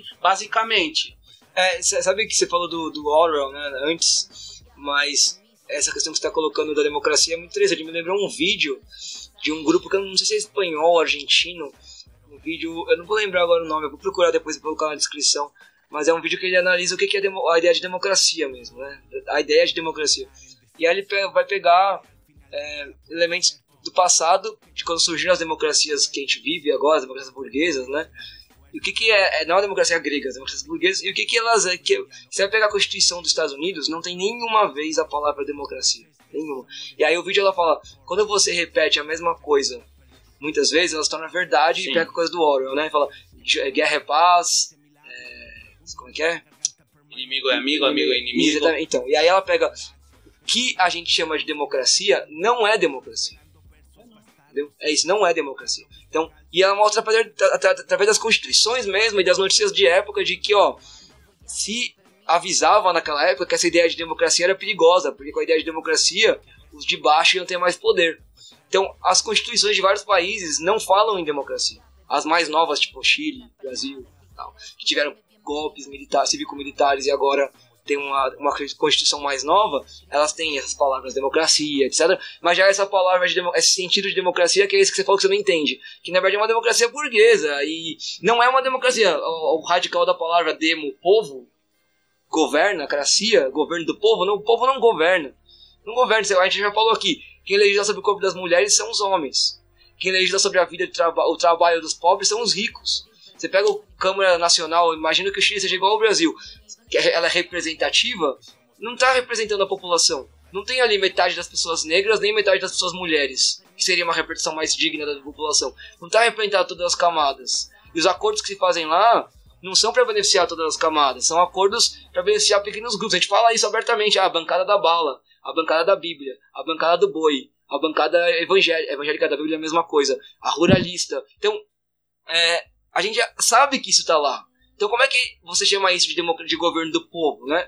Esse vídeo é muito legal para repensar essa ideia. E aí, é, isso me traz um, uma outra coisa, que é um artigo do El País, da versão, da versão brasileira do El País, do ex-presidente do Brasil, Fernando Henrique Cardoso, que na minha época de juventude era alguém que eu odiava, e ainda odeio bastante. Era o cara que começou o projeto neoliberal no Brasil, né? Sim. Privatizou um monte de coisa, como você falou da privatização, privatizou um monte de coisa. É, na época o P S D B era a direita, hoje tem uns loucos que falam que o P S D B é a esquerda, né? Mas enfim, era a direita, é um partido neoliberal. O Brasil tem essa questão, né? O partido que chama Partido dos Trabalhadores é na verdade um partido social-democrata. O partido que chama Social-Democrata Brasileiro é na verdade um partido liberal. Então, você pega o nome, você tem que jogar ele um pouco pra direita pra entender o que ele é de verdade, né? Se você deixar no lugar, não é, não é nada de social-democrata P S D B. Enfim, é. Mas o artigo do Fernando Henrique Cardoso, ele fala sobre, o nome, a manchete é: explosões sociais ainda têm objetivos vagos. E ele está fazendo uma análise das explosões que acontecem no, no, no, pelo mundo, né? E ele fala que tem uma, algumas pessoas que ele, ele chama de exageradas, colocam que isso aí é o início de uma ruptura civilizatória. Então as pessoas não aceitam mais esse tipo de, de civilização, essa democracia, e querem acabar com ela e fazer outra coisa. E outros, que eles se encontram nesse lugar, apenas um mal-estar grave. E aí ele vai comparando os protestos nos países, falando que está acontecendo em vários lugares, e fala assim que as pessoas não têm um objetivo claro do que elas querem, né? Ele está colocando isso. E, fala, e aí ele pega o exemplo do Chile e fala que no Chile a reação ocorreu em um país que, cresce, que crescia, econo, cresceu economicamente e no qual vige a democracia. E ele fala assim: por isso mesmo o governo oferece uma saída, vamos mudar a Constituição e retomar o diálogo. Tomara que seja seguido. A reação pela força não aplaca a ilha desgovernada. Quem sabe a palavra, seguida de ações que envolvam as pessoas na escolha dos caminhos, devolvam aos rebeldes o senso da política e eles não se mantenham como heróis sem causas. E aí é muito louco, porque ele tá falando, não, então tá bom, a gente tem que mudar de verdade a Constituição, tem que mudar a forma de governar para incluir essas pessoas, mas ele não abre mão de que tem que ser com essa democracia que tá aí, representativa, é. Que trouxe a gente até onde a gente está. Então é uma ideia de que dá para você reformar essa democracia para ela ser melhor. Eu não sei se eu acredito nisso, porque a gente já tem muito tempo dessa democracia, ela já foi reformada muitas vezes, já teve muita gente que propôs fazer esse tipo de reforma, e todas as reformas acabaram dando a mesma merda. Ele compara o momento que a gente está vivendo com o momento pré-Primeira Guerra Mundial, em que também existia um mal-estar geral em várias, vários países, um mal-estar que ele chama de civilizatório. É, e aí, sei lá, é, sei lá, como, como um bolo que você pode colocar qualquer camada em cima, mas ele, a, a, o contexto, a parte de baixo vai ser sempre a mesma, sabe? Você, sei lá, um bolo de chocolate, aí você fala, não, vou colocar chantilly, ah, não, vou colocar geleia, mas por debaixo é o mesmo bolo de chocolate. Claro, o bolo de chocolate é bem melhor é que o que a gente é, tá é, falando, é mas, mas é, é mais ou menos a mesma situação. No fundo é sempre a mesma coisa. É, como eu falei, não sei em que ponto é, a privatização ela pode ser melhor. Só que aí que tá, o argumento qual é? É não, quando é estatal é mal gerido e... Poxa, mas hoje em dia tem até algoritmo para controlar isso, isso que eu não entendo, cara. Sabe, hoje em dia existem mecanismos, ferramentas para que não seja mal gerido. Fora que é mentira, né? Porque, é. por exemplo, a, a Enel, não sei se a Enel no Chile é eletricidade também, né? É, isso também. Acho que tem uma Enel aqui no Brasil também. É, em São Paulo já é, né? Então, é, também é Enel. E, cara, eu tô morando nessa casa há cinco meses. Faz cinco meses que eu ligo na Enel pra eles regularizarem minha conta de luz. Eles dizem que a minha luz tá cortada. Você pode olhar pra cima agora e ver que a luz tá acesa. Uhum. Não tá cortada. E aí eles não me mandam conta. O cara veio até aqui, vai de uma vez, ele lê, tem um relógio da minha casa e da casa do lado. São o mesmo, são o mesmo relógio, os dois, um do lado do outro. Não tem um, como um sem pedido de lei. O cara lê o deles, sai a conta. Lê o meu e não sai a conta. Aí eu ligo lá e falo, ah, o cara relatou aqui que teve um impedimento pra, pra acessar o relógio. Eu falei, não teve impedimento, eu vou tirar foto e mandar pra... Enfim, acho que é o primeiro caso que eu, que eu vivo na minha vida, que eu quero, eu quero pagar a conta e a companhia não me deixa pagar a conta. E a última vez que eu liguei, sabe qual foi o recado que eu recebi? Que? Eletrônico, não tinha nenhuma pessoa pra falar comigo, era assim, estamos vivendo um momento de crise na nossa cidade, por conta disso, não estamos conseguindo realizar os atendimentos, se você tem uma coisa grave pra religar urgentemente a sua luz, ligue nesse outro número, se não, por favor, retorne mais tarde pra ver se, se a gente consegue te atender. Nem me atenderam, cara, nem atendimento tá conseguindo. Essa, essa é a maravilha da privatização, então isso é melhor que o estatal? Como é que isso é melhor que o estatal? Tinha que assim, como é que um governo fala que a privado cuida melhor do que o estatal, sendo que quem faz as regras do estatal é o próprio governo. É. Quem fiscaliza é o próprio... Sabe o que o governo tá falando? Eu sou incapaz de fiscalizar minha própria empresa. É isso que ele tá falando pra você. Então eu vou dar na mão da privado, e você quer, quer que eu acredite que você vai dar na mão do privado e você vai conseguir fiscalizar o privado? Se você já acabou de admitir que você não consegue fiscalizar o que é seu, você vai fiscalizar o que tem interesse privado? Eu falo isso pros meus alunos direto, cara. Qual que é a diferença de ter uma escola pública e uma escola privada? Ter uma vaga na escola pública e na privada. A escola privada é uma empresa, ela quer lucro. Pra ter lucro, ela vai ter explorar as relações de trabalho e de produção resultado, né? Pra ter lucro. Então, ele vai te cobrar o mais caro que ele puder, ele vai pagar o professor o menos que ele puder, tudo vai ser o máximo pra otimizar o tal do lucro. A escola pública não quer lucro. Ela não é uma empresa, não tem nenhum objetivo de ganhar dinheiro. Ela tá te oferecendo um serviço que você tem direito. Por isso que ela é muito pior, porque ninguém cobra que o serviço seja tão bom quanto o trabalho privado que visa lucro. É. Quando devia ser o contrário. Isso. Prioridade devia ser o serviço público ser bom, para você ter acesso ao direito garantido, de qualidade, né? Eu não devia cobrar que privatizasse, eu devia cobrar que me oferecesse um serviço bom. Exatamente isso, eu deveria cobrar que os meus governantes fossem bons funcionários, né? Exatamente, não cobrar que ele dê para outra pessoa cuidar. É. E aí, o mais louco é que essa crença de dar para outro cuidar vai melhorar. Já tem tanto exemplo lá no mundo, cara, tantos países que fizeram isso e não, deu, não ficou melhor, mano. Tem, eu, eu lembro muito de um vídeo, cara, que eu vi que era bizarro nos Estados Unidos, que essa, essa coisa de dos bombeiros lá, você paga uma taxa de bombeiro. Mesmo que você não precise usar o bombeiro, você paga uma taxa mensal. E aí, o caso do cara tá pegando fogo, o bombeiro chega lá pra atender, pra pagar o fogo, e ele não atende porque o cara tá, o cara tá devendo, sei lá, cinco meses de taxa, que dava cinquenta dólares, era um valor ridículo. O cara fala, o cara fala não, eu te dou agora cem dólares, tá? Por favor, apaga o fogo. O cara, não posso atender você porque isso é um serviço privado, eu não posso te atender porque você não tá com o negócio em dia. Nem dando dinheiro na hora, não posso. E a casa do cara fica pegando fogo, velho. Como se diz, é, isso, isso é aquela coisa de você obedecer às regras ah, de forma burra, sabe? Quando há riscos de vida e você... Você obedece uma ordem e você vai fazer isso, como se diz, de olhos fechados. Poxa, existe, existe um livro sobre isso. Eu esqueci qual é o nome, mas... É, Ordem e Obediência, eu acho que chama. De um psicólogo americano que tratava o seguinte. Ele fez até um teste onde um, tinha duas pessoas. De um lado tinha um cara que ia receber choque. E do outro lado ia ser o cara que ia mandar o choque para essa pessoa. Aí ele começava a dar ordem. Vai aumentando. Aí outro cara, não, já tá começando a doer. Aumenta. Não, tá começando a doer. Aí fechava a cortina e o cara, vai, aumenta, aumenta. Do outro lado o cara não tava sentindo um choque, era um ator. Sim. Só que esse cara desse lado, ele começou a obedecer o que o cara falava. Então aumentava cada vez mais, cada vez mais e, e, não, e era só por obedecer a ordem. E eu acho que nesse caso só umas duas ou três pessoas falaram, não, eu não vou fazer isso. Se revelaram, falaram, eu não vou fazer isso, eu não vou obedecer essa ordem porque ela está prejudicando alguém. Então é o mesmo caso desse, desse cidadão. Ele não tá nem aí se vai prejudicar alguém. Ele se respalda em que tá obedecendo uma ordem. Eu só cumpro ordem. Quantas vezes você já ouviu isso, né? Ah, não, matei tal cara porque tava obedecendo ordem, sabe? Ah, fiz esse...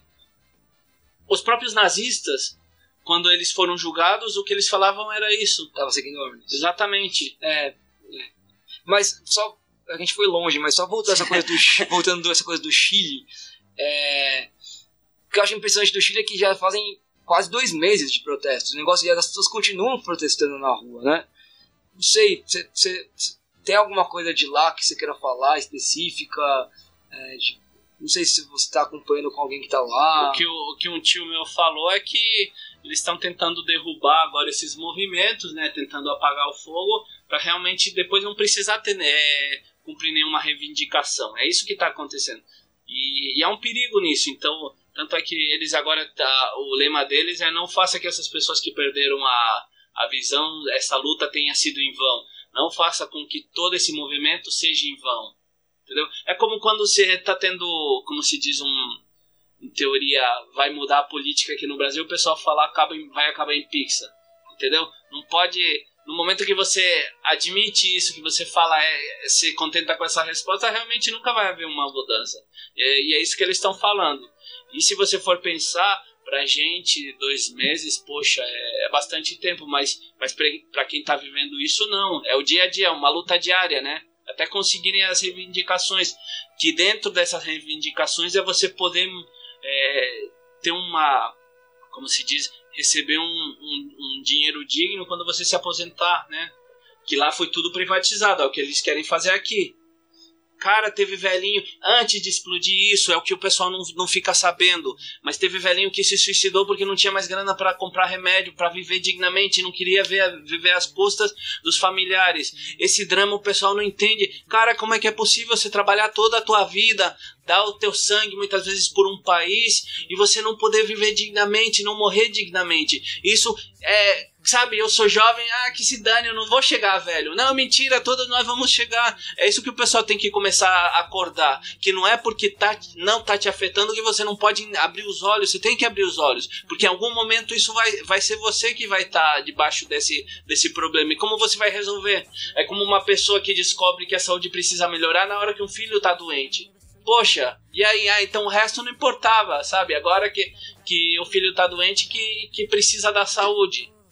E também querem privatizar, isso é terrível. Você, é, o pessoal que você conhece de lá, tem alguma opinião sobre o que, que vai acontecer? O Pinheira cai, o Pinheira não cai? O governo vai conseguir realmente calar os movimentos e, sei lá, nem que seja chamando uma nova Constituição? O pessoal que está lá tem alguma opinião que, que não apareça aqui na mídia, que seja diferente das que tem aqui, ou você acha que não? Eu acho que, na verdade, o que eles estão mais preocupados é pela luta em si. E com conseguir os objetivos. Acho que eles ainda não estão nem se dando por vencidos, nem achando que a, que a batalha está ganha. Então acho que, a, a, é, como se diz, é mais o desejo da mudança do que já vislumbrar qual é o, é, como se diz, é o resultado final. Sim. Porque eu acho que no momento também que ele começa, o pessoal começa muito a pensar nesse resultado final, talvez perde um pouco... o foco, né? É engraçado isso, porque para você conseguir algo concreto, tem horas que você precisa sonhar mais. Nossa, muito bom isso. Muito bom. E exatamente o que eles estão fazendo. E, e há perigo mesmo disso acontecer, porque não, não são só interesses do, do governo chileno, né? E existem muitas coisas, não sei se você viu, é, viu sobre o Piñera que estão aparecendo agora, na, nos escândalos que ele já teve metido. Não, o que eu vi foi da, da esposa dele dizendo que, que... há um áudio dela falando que ai, não sei o que, que essas pessoas querem, porque não sei o que, não dá pra entender como é que aconteceu tudo isso e tal. Muito de uma pessoa que tá fora do lugar dela, fora do lugar do, do, do pobre, né, de quem tá protestando, e não consegue entender como que acontece isso, porque ela tá vivilhada num mundo de maravilhoso que ela enxergou o Chile pra ela, porque é o mundo que ela viveu a vida inteira, né? É como aquela mulher lá que falou que, mesmo indo pra Miami, né, fala que passa perrengue. Ah, a esposa do Eduardo é. Bolsonaro. Né? Exatamente. É do Eduardo ou do Carlos? Não lembro. Eu acho que é do Eduardo. Mas é... Flávio. Eduardo ou Flávio? mas é, mas é um deles. O importante é que de casa sabem, né, quem é. Mas é, poxa, é sempre essa coisa, sabe? Você não, se você não vive isso, como você vai opinar realmente, sabe? Seria, é, eu acho que é importante também para o brasileiro tentar entender um pouco o que está acontecendo, porque o idioma mesmo nos separou muitas vezes. Aí eu também vi que o, que o próprio Brasil, né, vive numa ilha, ele também não se preocupa tanto com o que está acontecendo. Sempre foi aquele susto de, ah, a gente vai virar uma nova é, Venezuela e blá blá blá, poxa, mas e, as pessoas, Chile... e as pessoas nem sabem o que é a Venezuela. Exatamente.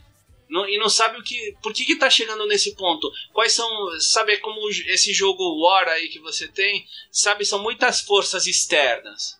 Não é só, não é só os venezuelanos que estão lá, são interesses internacionais. Poxa, tem petróleo lá, você acha que, que o pessoal não, não é tá óbvio, de olho? É. É óbvio que o interesse maior é esse, é óbvio que o interesse... Não é o bem-estar das pessoas, não é nenhuma, entre aspas, democracia. O interesse é econômico e é o petróleo, ponto. Eles querem tirar o Maduro do poder. E assim, mano, eu acho absurdo politicamente o regime autoritário que existe na Venezuela. Mas eles querem mudar esse regime não para as pessoas serem mais livres. Eles querem mudar para poder meter a mão no petróleo mesmo, como fizeram no Iraque. Fizeram guerra no Iraque para pegar o petróleo. Vão fazer na Venezuela o dia que for possível, que a Rússia também tem interesse.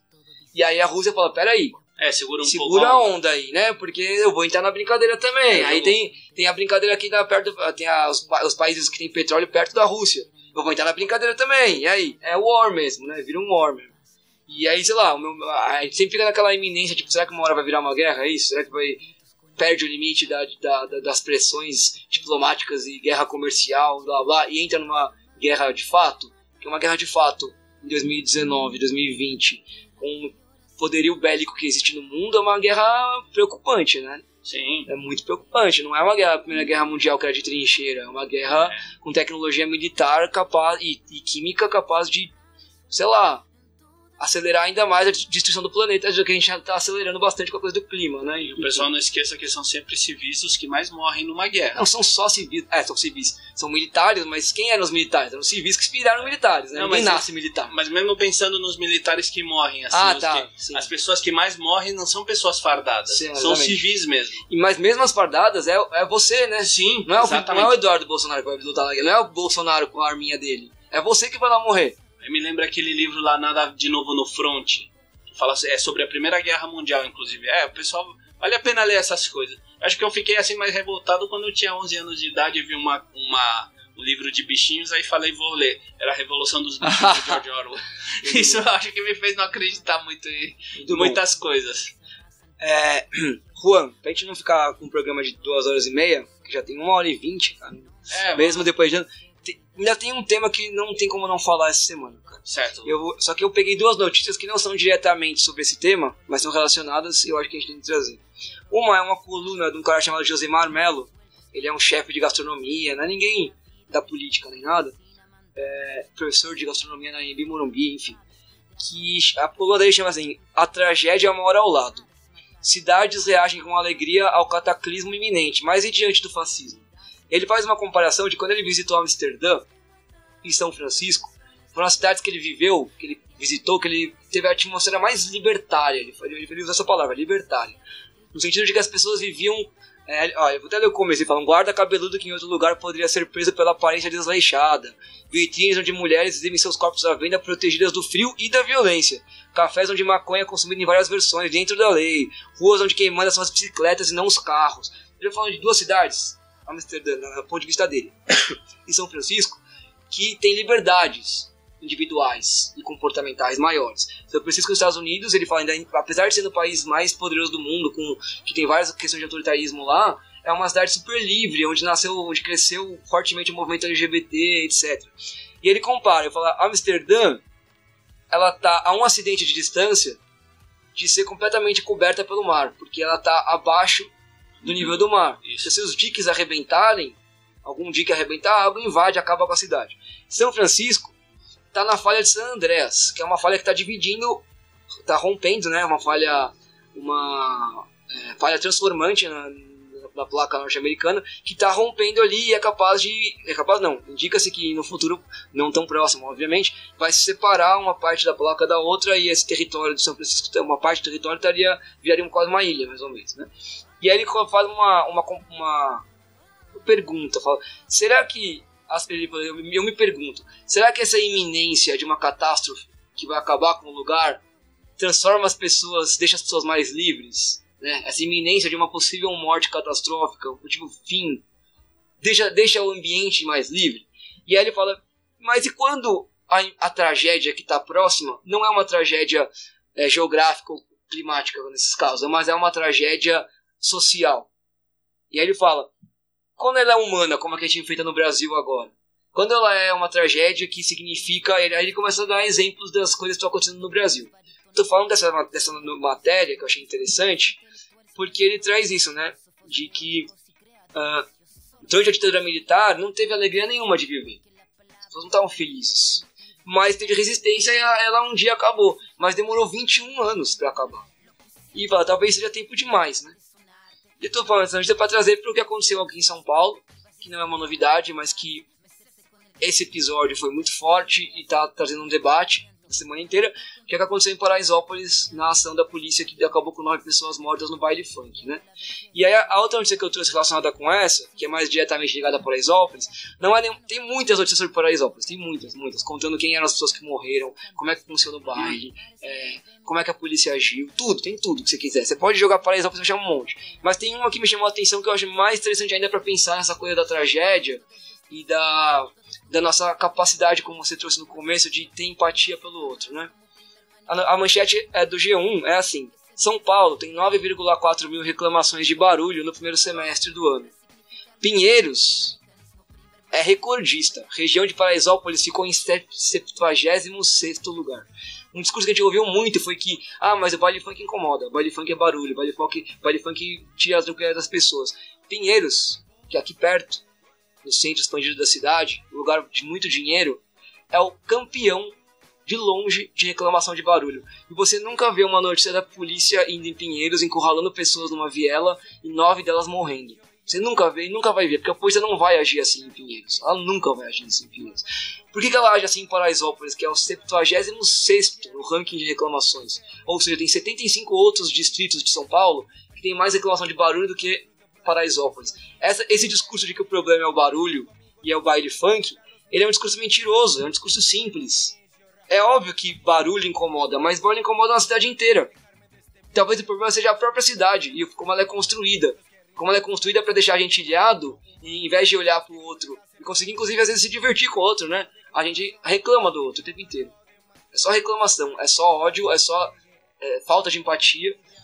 A chegar, até chegar no ponto que morrem nove crianças, nove jovens. Tinha um menino de catorze anos, cara. catorze anos. Meus alunos têm catorze anos, então eu fiquei a semana inteira mastigando isso e olhando para meus alunos falando, mano, podia ser um deles. Porque quem é que vai no baile funk, na sua maioria? É a pessoa pobre que não tem outra opção de lazer, é a pessoa pobre que gosta de funk e que tem essa cultura. E vamos ser sinceros, às vezes não é que gosta, é porque não conhece outras coisas, poxa. Entendi, sabe, é como você gostar de arroz com feijão, porque toda a vida você comeu arroz com feijão. Como você vai saber que se existe a lasanha? Vamos pensar que hoje em dia a lasanha tá tão cara de ser feita. Ainda com o preço da carne tá melhor ainda, né? É o que... Mas o, o ponto é o seguinte, a grande situação, é, até falando de barulho, é isso, muito barulho. Então, são situações diferentes.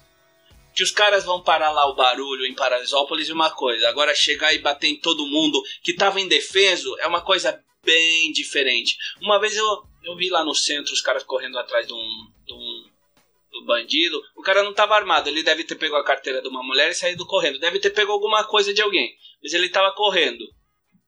Os caras pegaram ele. Na hora que pegaram ele, seguraram... O cara já veio com o cacetete e bateu na cabeça. Peraí, mas ele tava rendido.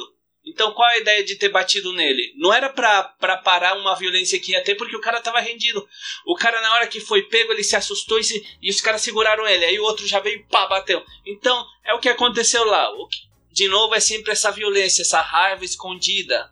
Como se diz, é guardada mesmo. Aí o cara, ele, na verdade ele não tá sendo um policial, ele tá sendo um cara com raiva que vai, tem o direito de bater em outra pessoa e não vai acontecer nada. Porque só aconteceu porque teve todo, toda uma repercussão. Ou senão ia ficar escondido, né? Como acontece muitas vezes. E isso, ainda bem que tem a tecnologia hoje em dia para mostrar. Que hoje em dia você consegue mostrar através de uma imagem de celular o que aconteceu de verdade. como a, é, voltando até a notícia, lembra daqueles guardas civis lá que mataram, mataram um pessoal que tinha acabado de voltar de, de Aparecida lá, que tava vendendo? Eles falaram que era bandido, juraram de pé juntos que era bandido. Se não tivesse essas gravações... Sim, teriam sido morridos como bandidos. Exatamente. E você vê que o cara nem...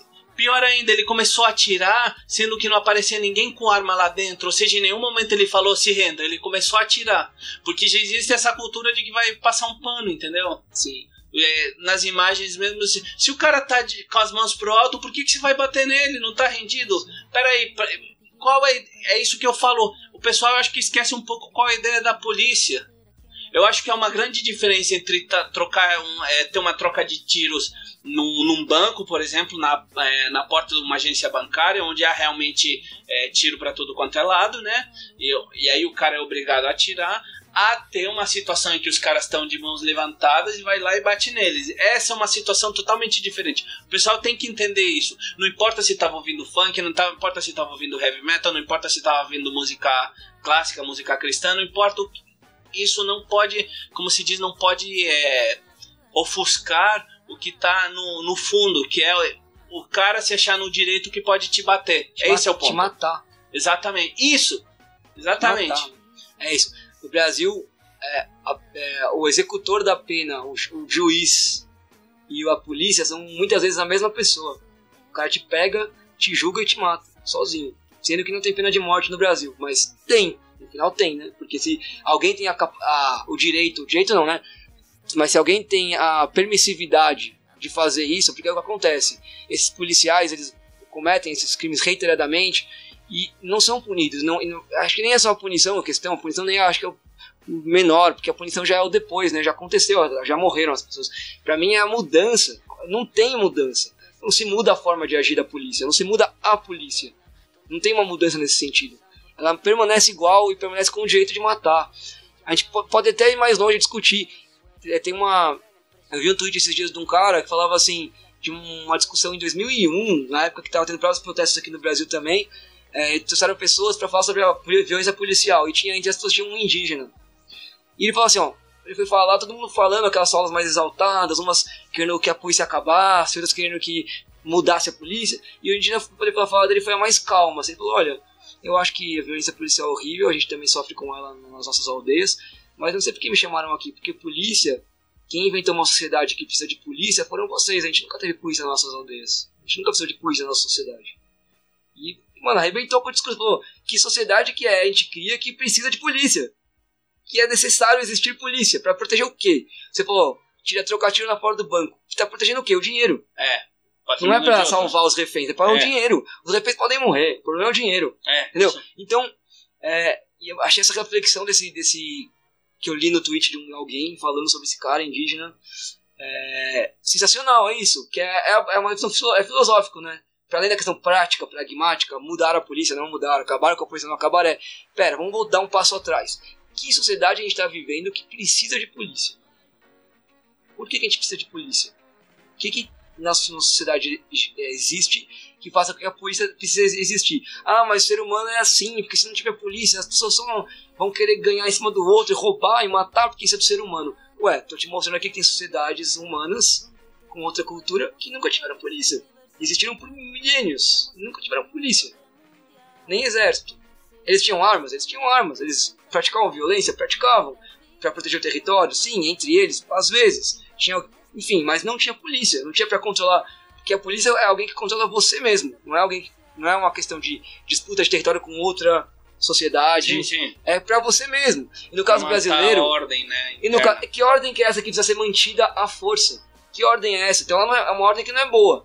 Então, uma, uma ordem pra ser boa, ela tem que ser mantida sem precisar da força. Sim. Se ela precisar da força, ela não é boa.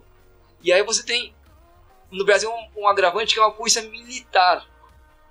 A gente falou de guerra aqui, civil militar. Qual a diferença? Um militar é treinado pra guerra. Se você treina uma polícia pra lidar com a população como se estivesse em guerra, o que ela vai fazer é guerra. Então ela chega em Paraisópolis, não chega pra acabar com o barulho. Ela chega em guerra. Em guerra. Ela enxerga o lugar como um território inimigo, enxerga as pessoas como potenciais inimigas, e ela trata o lugar e as pessoas como inimigas. Então... E aí, de uma maneira amarrando muito o que a gente falou aqui, quem são as pessoas desse território inimigo? São as pessoas pobres, as pessoas majoritariamente negras. O que me leva para uma última notícia sobre esse assunto. Tinha muitas, mas eu não queria falar todas elas, até porque eu estou bem mal com essa, com essa história, com muitas pessoas que eu, que eu conheço e que eu não conheço também, porque é realmente uma história horrível, né? É, me parece muito com... O mal-estar que eu sinto é muito parecido com o mal-estar que eu vi de alguns colegas chilenos com a questão das pessoas que perderam os olhos lá. Mas é... É uma, uma, uma coluna da Raquel Ronick, que é uma, é uma urbanista brasileira aqui bastante famosa, ela foi observadora da ONU pra moradia, sobre moradia digna e tal, que ela fala assim, apenas política urbana racista explica o massacre de Paraisópolis. Então ela coloca na conta, não só da polícia despreparada, não só da pobreza, mas de uma política urbana, de uma política de construir uma cidade que segrega as pessoas mais pobres, nos lugares mais pobres, sem estrutura, como você falou. Se eu só como arroz e feijão, como é que eu vou saber se eu gosto de outra coisa? Né? E, que, e aí, para piorar, você segrega, elas não, não, elas não têm acesso a quase nada. Aí elas criam as próprias coisas. E aí você criminaliza o que elas criaram. Ah não, o que você criou é ruim, é crime. Então eu vou aí, vou te bater, vou te matar. Porque funk é do diabo, funk é pornô, funk é não sei o que lá. Qualquer desculpa que você puder dar, que funk é uma música ruim, não é bom. Por quê? Porque foi o pobre que criou, né? Foi assim com o rap, foi assim com o samba. Uma história que a gente tem no Brasil.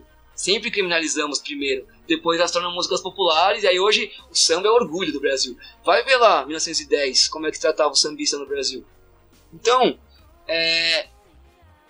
E é... o artigo dela é muito interessante porque ela traz números e traz questões políticas, de escolhas políticas governamentais das últimas décadas que produzem uma cidade como a de São Paulo e que no final autorizam a polícia a fazer o que fez, certo?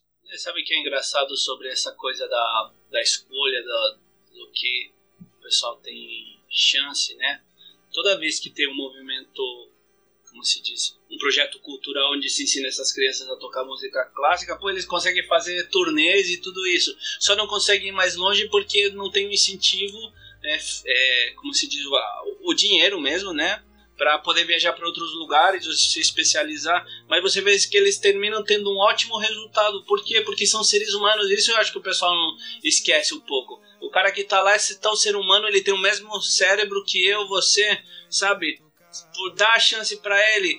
Tem que ser uma mudança cultural mesmo, como, como você tinha falado antes. Tem que existir música nas escolas, de verdade. Poxa, por que, que não é algo que se estuda lá, sabe? Não só a flautinha, mas aprender o conceito de música mesmo. Aí depois fica, aí fica fácil falar, ah, os caras só gostam de lixo, ah, só gosta disso, ah, só gosta... Sabe, sempre rotulando, mas nunca entendendo de onde vem e como pode fazer algo para mudar. Isso, isso que é o ponto, nunca, nunca entender de onde vem, nem para onde vai, nem como você pode mudar isso, em nenhum, nenhum âmbito. Essa é a verdade. É, e tem umas coisas muito legais, né? Tem um, um cara... É, eu sempre esqueço qual que é o... Qual que é o tem um funk... que começa com uma flautinha, que acho que é do bar. Isso, exatamente. Mano, era um cara da quebrada, pegou uma música clássica e transformou num funk, velho. Então ele tá usando o que as pessoas chamam de alta cultura, né? Porque como se tivesse uma alta e uma baixa, dos gênios e a das pessoas da ralé. E tá transformando ela numa outra música, que tem muito mais a ver com a realidade que ele vive. Então não é que ele não entende música clássica, ele não só entende, como ele consegue usar, capturar e transformar, transformar em outra coisa, né? E falando, e vamos ser sinceros também, dentro da música clássica existe os top of the pops, ou seja, muita gente que acha que é culta porque ouve música erudita, na verdade só tá ouvindo a música pop dentro da música clássica. Nem conhece a música clássica de... Né? Exatamente, e, e por que que eu falo isso? Porque eu tive que ter uma evolução, sabe? Quando eu era criança eu não gostava de jazz, não gostava mesmo, nunca ouviria jazz. Teve que haver uma evolução para isso. E essa evolução foi através do, do conhecimento adquirido ouvindo música, sabe? Estudando, lendo. Ou seja, não é uma coisa que apareceu do nada para mim, ó, você conhece música. Não, não. É sempre uma evolução. E isso qualquer ser humano consegue, sabe? Isso, de novo, é o que eu falo. Eu acho que eles... Não, não vem as outras, sempre vem as pessoas abaixo como animais, não como seres humanos. E nem os animais deveriam ser vistos como animais. Acho que isso que a gente tem que mudar já. E aí, é, então, e aí, bom, é aquela coisa, o gosto, ele também é político, ele também é cultural. As pessoas acham que gosto é gosto. Não, você acha que a construção do seu gosto ela é neutra, ela é livre de qualquer coisa. Claro que não. Meu gosto é delimitado pelas experiências que eu posso ter. Se eu nunca escutei uma música do Tadiquistão, como é que eu posso não gostar ou gostar da música do Tadiquistão? Sim. E mesmo que eu escutasse, se escutar sem entender como ela é construída, como ela foi feita, quem é que toca, o que está dizendo na letra, por que, que a letra é assim, por que, que o ritmo é esse, por que, que o tempo, os tempos são esses, que instrumento é esse que está sendo... Se eu não, nem acesso a isso eu tenho, como é que eu posso dizer se eu gosto ou não gosto? Nosso gosto é completamente político e cultural. Ele é construído a partir do que a gente tem experiência. E já que a gente tá falando de música e temos, mano, muito tempo de conversa já, esse vai ser de longe o programa mais longo. é, vamos editar, que, vamos que editar. O que você trouxe de música pra gente escutar? Pô, tinha música da, da minha banda também. É? Que música que é? Pô, eu, eu falo exatamente sobre... Eu fiz é, dentro de um contexto político. Hum. Ela fala sobre essa situação de que só votar não vai, não vai fazer a diferença se não houver as mudanças, né? Como é, como é que é o nome da banda? É, então, o nome da banda a gente ainda não, não decidiu e, e é uma demo, mas dá pra ouvir. Assim. Sim, e qual que é, e qual que é a... O nome da música chama Jogo Chamado Vida. Jogo Chamado Vida, da banda Ainda Sem Nome, do é. Juan Carlos Cavieres. Vamos ouvir essa música então, a gente já volta pra decidir qual foi a notícia da semana e fazer nossos, nossos apontamentos finais aqui. Ok? Já voltamos. Certo.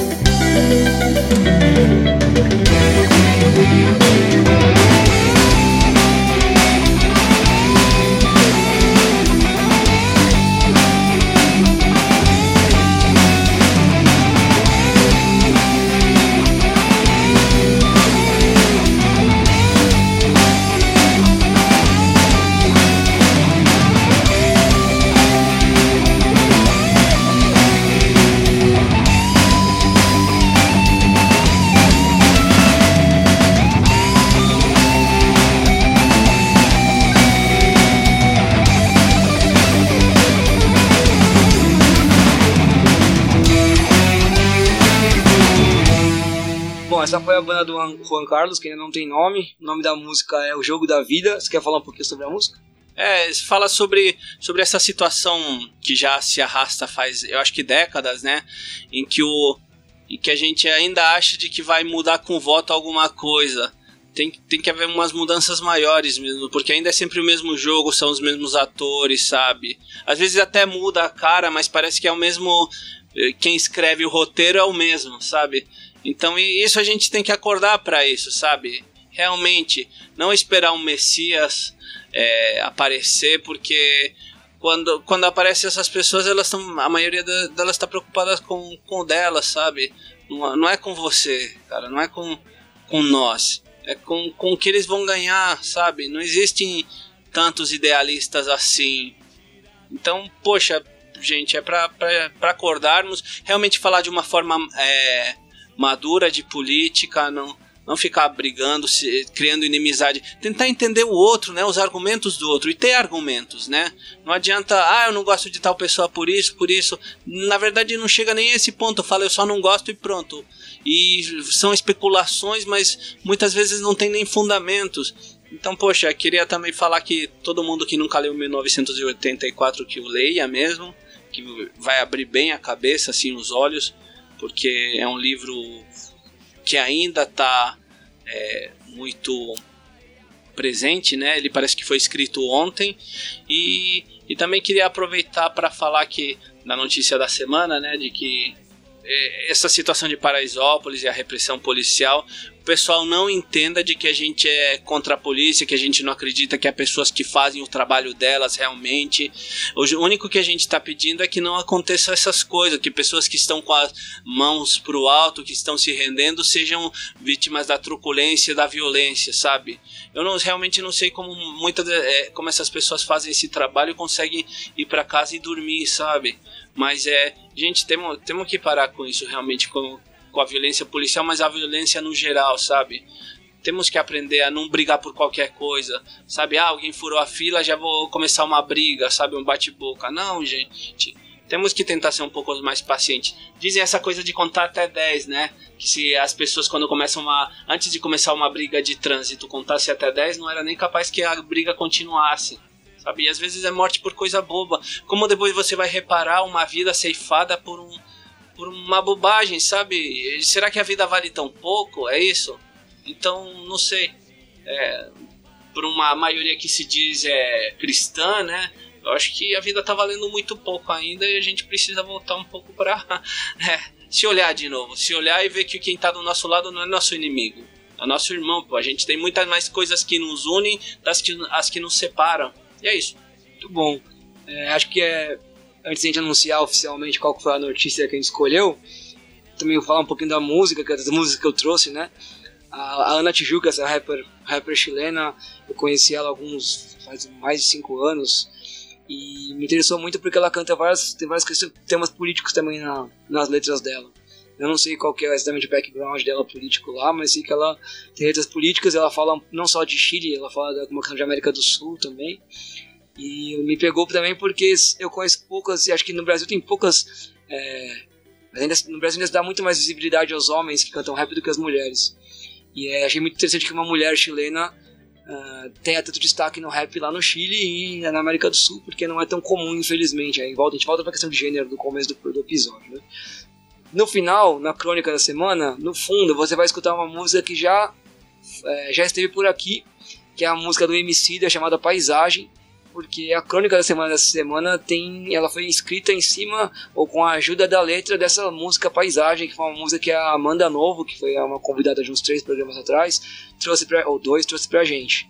Então essa vai ser a música do final, e aí depois você vai entender como é que a letra tem a ver com a crônica na hora que você escutar a crônica, e a música vai estar tocando no fundo.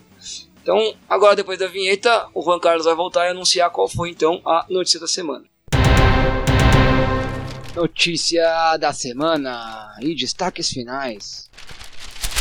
Então, o tema da semana foi toda essa situação de Paraisópolis, né? Ah, como a polícia ainda está despreparada. E, de novo, volto a ressaltar que não, não estamos é, brigando com, com, com a polícia. Ah, não presta tudo isso. Eu acho que são coisas que precisam mudar realmente, porque já estão faz décadas erradas e, e é isso, né? A gente precisa mudar como sociedade. Não pode ser tudo tão punitivo. E também, sinceramente, vamos pensar. Antes disso também, onde é que está o trabalho de prevenção? Onde é que estão as políticas públicas? Onde é que estão as saídas para esses jovens, né?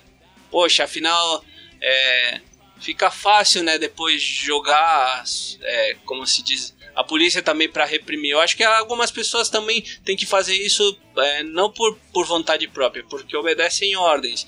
Mas vamos começar a nos conscientizar realmente.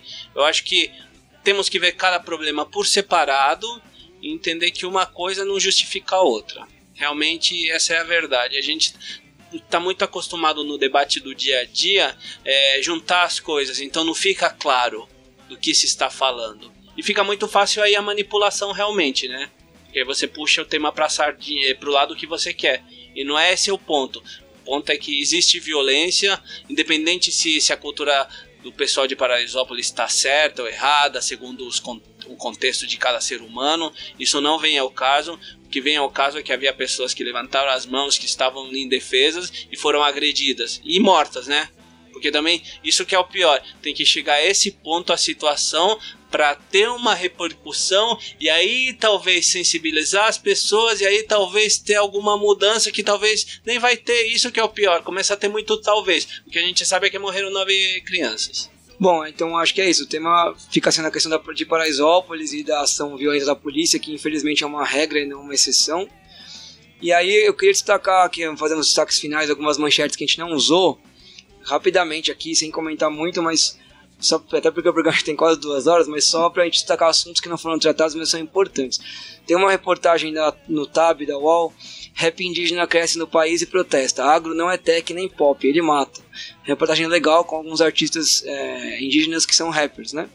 Sobre Paraisópolis, tem muitas coisas, mas eu queria destacar três notícias, três manchetes. Uma da U O L também, da ECOA, que é uma outra seção da U O L, que chama Paraisópolis, as visões sobre o fluxo da dezessete, que é uma, uma repórter que foi até lá entrevistar moradores e moradoras sobre o que aconteceu e sobre o papel do, do baile na comunidade. Então é legal porque tem várias opiniões divergentes lá dentro e é interessante de ver os próprios moradores falando, que a gente está acostumado a ouvir os de fora falar, né? Vamos ouvir quem está lá falar.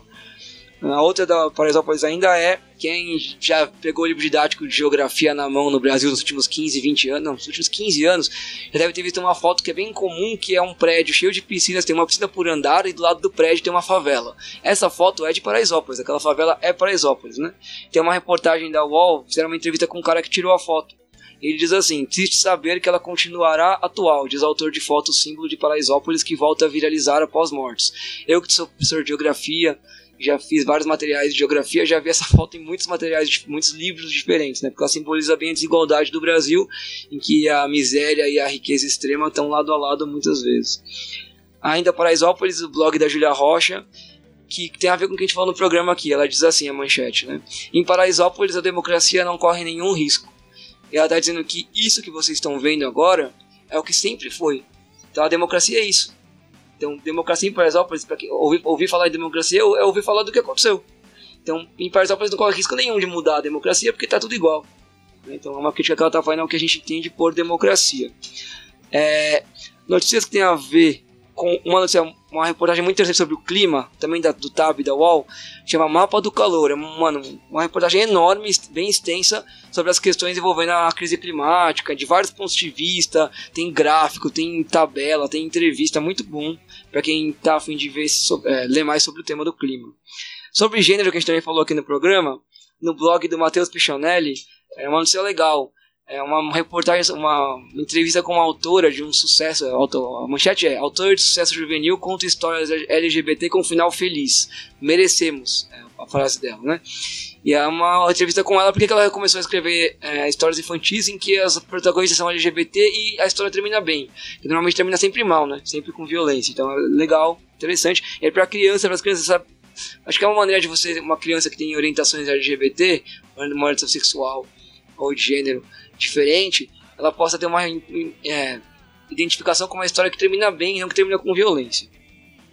Dentro disso aí também tem uma reportagem do Universa uh, sobre a C C X P, né? Comic Con Experience, isso, que tá acontecendo em São Paulo essa semana, e tem uma reportagem só com cartunistas trans, que chama Trans Superpoderosas. Então, são cartunistas, são pessoas trans falando sobre o seu trabalho.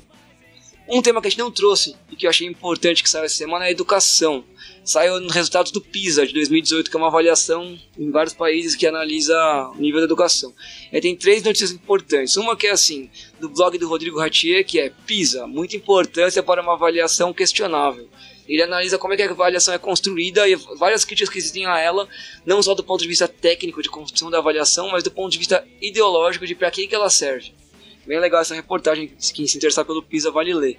A outra é: alunos de elite do Brasil têm performance pior em leitura do que pobres de outros países. A gente tem muito costume de achar que aqui a escola pública é muito pior que a privada, mas os alunos da escola privada foram pior que alunos de escola pública de outros países, que mostrando que o problema não é o público ou o privado, o problema é são outros, né?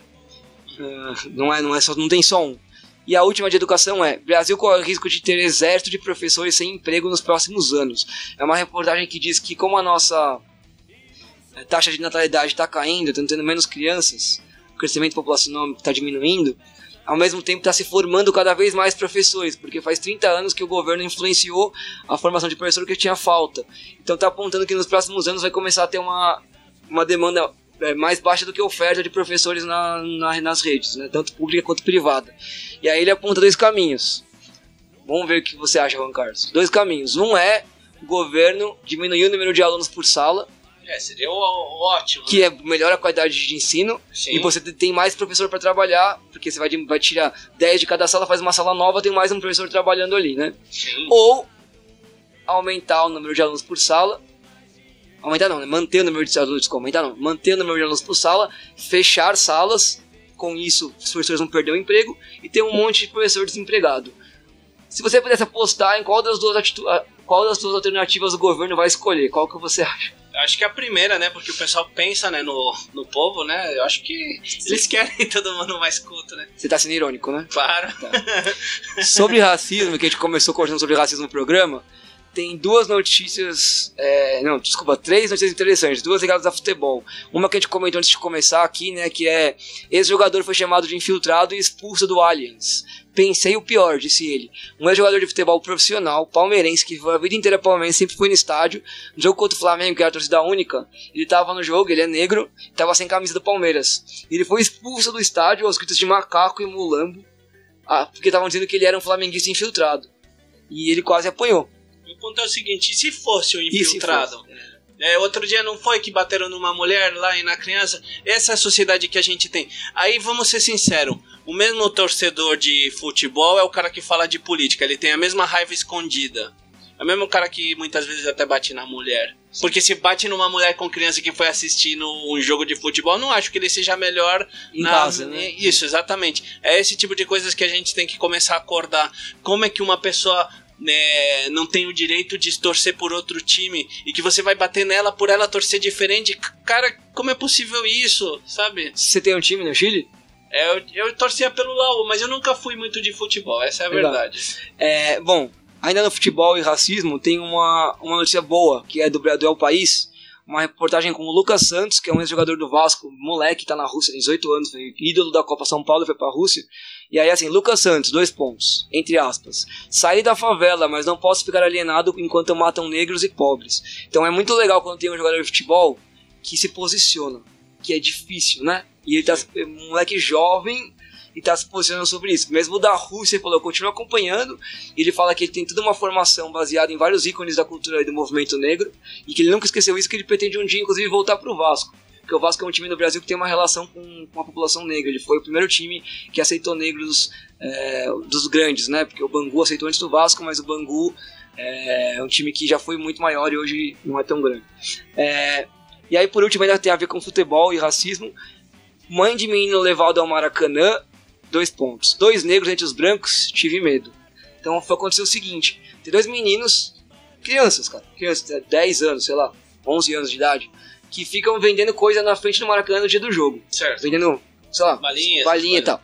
E eles nunca têm dinheiro pra entrar no jogo. Claro, e aí, né? Tem um casal branco que eles têm o costume de chegar no estádio, se tiver, quando tem ingresso promocional, eles compram a mais e distribuem pra, normalmente para familiares, amigos que ah. não têm dinheiro para ir, eles costumam convidar as pessoas. Esse dia eles tinham comprado o ingresso a mais e não tinha quem entrar, porque eles não, os amigos não vieram. O que, que eles fizeram? Pegaram os dois moleques e falaram, querem ver assistir o jogo? Queremos. Colocaram os dois moleques para dentro. Primeiro que a polícia não quis deixar eles entrar, porque os caras eram brancos, não eram pais das crianças, e o cara fez ele assinar um termo de compromisso de que ele estava responsável por aquelas crianças. Segundo que eles, mano, os moleques, aí é, é o que a mãe fala, viralizou uma foto deles dois no meio da torcida. E aí a mãe fala, eu tive medo quando eu vi essa foto, porque são dois negros no meio de um monte de branco, e a gente sabe o que as pessoas costumam fazer. Ela falou, eu sou empregada doméstica, eu sei o que eu já vivi, por ser uma pessoa negra. Então eu fiquei com medo, só fiquei tranquilo quando eles chegaram em casa. Então, muito louco, assim, muito louco não, né, muito ruim. Você vê que mesmo numa notícia boa de alguém sendo solidário e colocando duas crianças que não teriam dinheiro para entrar no estádio para dentro, como ainda assim se gera um medo de violência por conta da realidade que a gente tem no Brasil atual, de muita violência contra pessoas negras, né? E a mãe fica com medo de que seus dois filhos tenham... Filhos, crianças, vou repetir, são, tem onze anos, no meio da torcida do Flamengo, num jogo do Flamengo que é, mano, o time que tá bem, que tá ganhando tudo e tal. Não é um jogo de um time que tá todo mundo estressado e bravo, é uma, todo mundo feliz, né? Enfim, ainda assim a mãe tem medo. E eu entendo de onde vem o medo dela, mas apesar de eu não ser uma pessoa negra, eu entendo de onde vem o medo dela. Sabe o que é engraçado? Hum. Que o Brasil, na verdade, é um país de mestiços. Mestiços. Ninguém é branco, branco de olho azul. Só o pessoal do sul. Mesmo assim, mesmo assim um... mais ou menos. Isso, e mesmo assim existe um racismo tão forte. Pô, o Brasil não é conhecido por caras brancos. Só eu acho que as modelos, né? Mas fora isso, quem é o maior ícone lá? O Pelé. Pelé é um cara negro, pô. Eu, como se diz, se, se você, eu, todos os artistas que são conhecidos, eles são mais morenos, né? Eles têm pele escura. Sim. Então eu acho que também um mestiço tem que entender de onde ele vem. Lá no Chile mesmo, a maioria das pessoas, dos mestiços, não se consideram índios, mas eles têm mais cara de índio do que de Sim. europeu, mas não se consideram. Então, sabe aquela coisa, parece que a gente foi colonizado e a gente é mais amigo dos colonizadores do que do povo que foi é, colonizado, escravizado. E todas essas barbáries que aconteceram com os negros aconteceram também com os índios. Então, isso... Isso, o pessoal tem que começar a se enxergar de onde você vem, quem são seus antepassados. Essa coisa da colonização me lembra de uma frase do Eduardo Galeano, uma citação dele que é mais ou menos assim, né? Que ele fala assim, é, quando os europeus chegaram, nós tínhamos a terra, eles tinham a Bíblia. Eles, eles nos disseram, fechem os olhos e rezem. Quando abrimos os olhos, eles tinham a terra e nós tínhamos a Bíblia. Né? E, é, eu acho que essa frase que você colocou é muito boa. Parece que a gente é mais... A mais É, próximo da cultura do colonizador do que da cultura do colonizado, e da identidade com o colonizador, porque também é aquela coisa, o colonizador é quem manda, né, até hoje, então é, a gente quer se identificar com quem manda, não com quem é mandado. E aí, de novo, a gente volta pra história cultural, uma coisa cultural, mano, e vai, sei lá, quantos séculos a gente conseguir mudar, se é que vai conseguir mudar, né? Várias notícias da semana. É, ai, vixe, é. Notícia da semana número cinco milhões novecentos e cinquenta e nove mil, vamos estar tá falando disso ainda. É, ainda no esporte, não tem a ver com racismo, mas tem a ver com esporte. A Megan Rapinoe, que é a jogadora americana que ganhou de melhor jogadora mais uma vez, ela é conhecida por fazer ativismo além de jogar bola, né? Ela é uma ativista dos direitos iguais entre mulheres e homens no esporte e da causa lésbica porque ela é lésbica. E aí ela, quer dizer, não porque ela é lésbica, mas ela é lésbica e ela é ativista da causa, da causa ah. lésbica. Aí saiu a manchete que é Megan Rapinoe cobra ativismo de Messi, C R sete e Ibra. Dois pontos. Será que eles têm medo? Então ela foi ganhar o prêmio, ela fez esse prêmio aqui, ele premia meu jogo, mas também premia minha posição política. E por que, que esses caras que ganham os prêmios masculinos nunca falam nada? Eles têm medo de perder o lugar deles no masculino? Por que eles não falam sobre o racismo no futebol? Por que eles não falam sobre uma, a, a diferença de gênero no futebol? Será que eles têm medo? Então ela fez um, uma provocação. É mais do que isso, eu acho que eles não estão nem aí. É, então, é uma provocação que ela fez, também acho, que é mais por não estar tá nem aí. O que, que eles ganhariam falando? Não ganham nada. E aí, pra terminar com uma notícia fofa, e a gente poder passar a semana, começar a semana é, um pouco menos estressado. Uma notícia muito fofa do Tilt, da U O L, que é um, um canal de tecno, parte de tecnologia, mas essa não tem tanto a ver com tecnologia, mas é muito bom. Que é assim, garoto de cinco anos é adotado e fotos dos amiguinhos dando apoio viralizam. Não sei se você viu é, isso. Eu vi, vi. É muito fofo, é um menininho negro adotado, adotado por um casal branco nos Estados Unidos, e a professora da escola falou para os coleguinhas se, se eles queriam ir lá, no, e eles foram todos para o tribunal no processo de adoção, uns coraçõezinhos na mão. E é muito fofa a foto, porque você não consegue, eles são tão pequenininhos, é, você não, não consegue nem ver. ver. É só um pedacinho da cabecinha, assim, ó, com os coraçãozinhos apoiando o colega. E falaram várias coisas fofas durante isso, né? Então, acho que, além da fofura, eu acho que é legal de mostrar como, quando a gente dá para as crianças exemplos de empatia e solidariedade, como elas conseguem se tornar pessoas... É, conseguem demonstrar empatia e solidariedade, né? Como é importante mostrar isso para as crianças desde pequenas.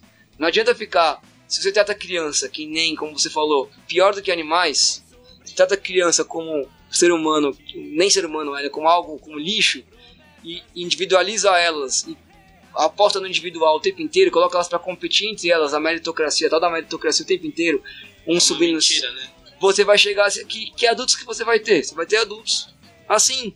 Então, ou você olha para isso como uma questão cultural, e cultura só muda da base, não tem como mudar a cultura de cima para baixo, é, ou a gente vai ficar repetindo, de novo, vai ter milhões de notícias da semana falando do mesmo tema aqui. É, Juan Carlos, se você quer deixar um recado final, quer falar alguma coisa... Não, acho que a gente falar até demais, né? É. Como dizia o E T Bilu, busquem conhecimento.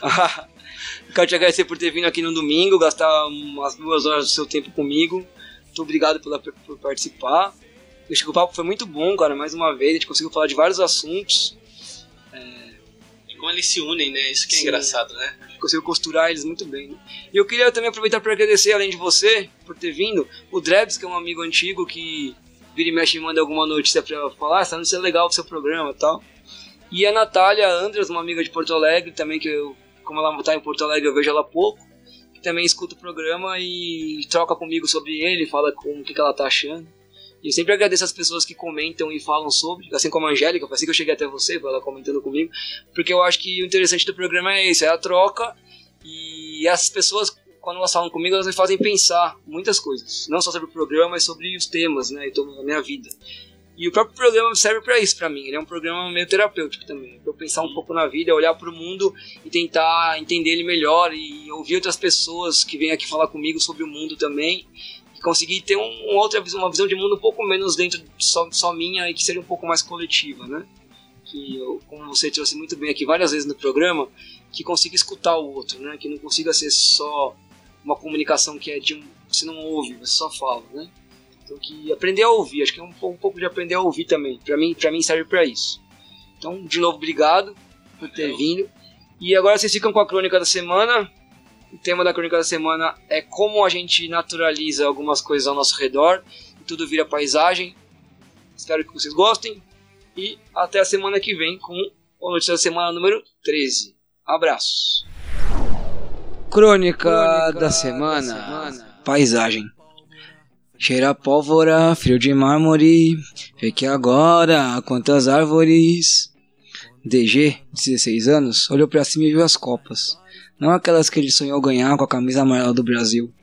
Outras copas verdes, que de noite não pareciam mais tão verdes.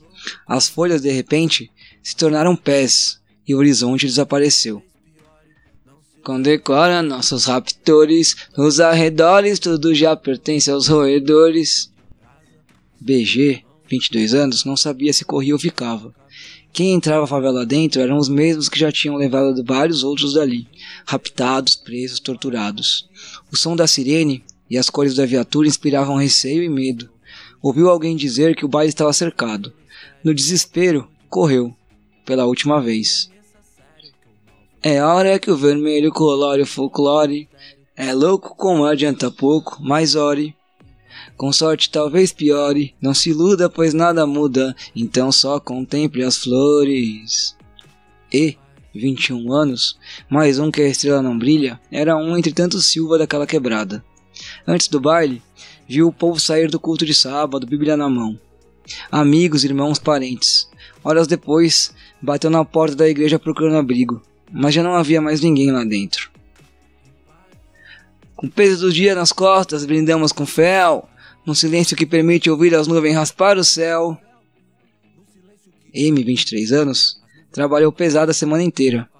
A noite de sábado era o momento do descanso, da descontração e da, da alegria.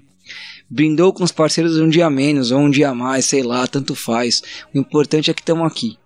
O barulho das balas de borracha e sua trajetória curva pareceram quase tocar as nuvens, enquanto o silêncio tomava conta do corpo e da alma, fundidas no asfalto sobre o qual sucumbiu. Em algum lugar entre a rua e a minha alma, estampida a libido trepa, entre gritos de calma. L V, dezoito anos, foi uma das que gritou calma quando ouviu as bombas. Apesar da pouca idade, já estava cansada de vivenciar a mesma cena, sentir o mesmo gosto de veneno, lacrimejar a mesma raiva do Estado. Correu para onde pareceu seguro, a rua de sempre, sem saber que naquela noite ela era uma rua sem saída. Porque nada é sólido, nada, beijos cálidos fadas, tudo insólito cara, sente o hálito afaga, rosto pálido foda. G, catorze anos, atravessou a rua para comprar refrigerante. O baile rolava como sempre rolou e isso nunca tinha sido um problema para ele. Olhava pros manos e pras minas e sonhava com o primeiro beijo, que era para parar de ser zoado pela molecada.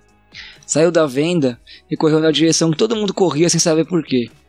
O único beijo a que teve direito foi o do asfalto, quente como a noite, frio como a alma de quem entra para uma instituição cuja missão é matar pobre na quebrada. Eu quero um bálsamo para esse tempo sádico, cara, puta sonho inválido, acorda! G R, vinte anos, quase não foi pro baile aquele dia. Sentia a dor, uma dor que só quem já perdeu alguém muito próximo sente. Era mais um da quebrada, mas naqueles dias sentia como se fosse menos um. Tinha acabado de desistir do sonho de ser M C, que isso é coisa de série da Netflix, parceiro. Acorda, ouviu alguém dizer bem perto do seu ouvido. Depois disso não ouviu mais nada. Ansiedade corrói como ferrugem, o passeio da vertigem, ver que os monstros que surgem têm origem, na fuligem do vale. D H, dezesseis anos, não acreditou quando disseram que a P M tinha invadido. Achou que era papo dos mais velhos para meter medo na molecada. Só correu quando, junto dos estouros que ele finalmente percebeu não serem de escapamento, viu surgir da nuvem branca tóxica, a mesma farda que sempre que entra na quebrada é para fazer merda. O cheiro do gás lacrimogêneo só subiu das narinas quando perdeu a consciência. Acende a brasa, esfregue as mãos, desabotou um botão da camisa. Sinta-se em casa, imagine o verão, ignore a radiação da brisa. M P, dezesseis anos, ficou preocupado quando ouviu aquele barulho ao longe. Discutiu com os parceiros que era melhor ir embora, mas ninguém estava a fim de cortar a brisa por conta de um barulhinho. Foi ele quem viu primeiro a nuvem de fumaça no meio do baile. Foi ele quem suspirou por último, depois de ver todos os seus parceiros sumirem. Dizem os jornais, calma rapaz, espere e verás, tudo está em paz. Nove pessoas morrem pisoteadas em tumulto após a ação da polícia militar durante baile funk em Paraisópolis, em São Paulo. P M cita um uso moderado da força em Paraisópolis. Paraisópolis, Dória nega a culpa da P M. Policiais serão preservados. Sintonize o estéreo com seu velho jazz. Pra um pesadelo estéreo até durou demais. Reconheça sério que o mal foi sagaz. Como um bom cemitério, tudo está em paz. Em paz.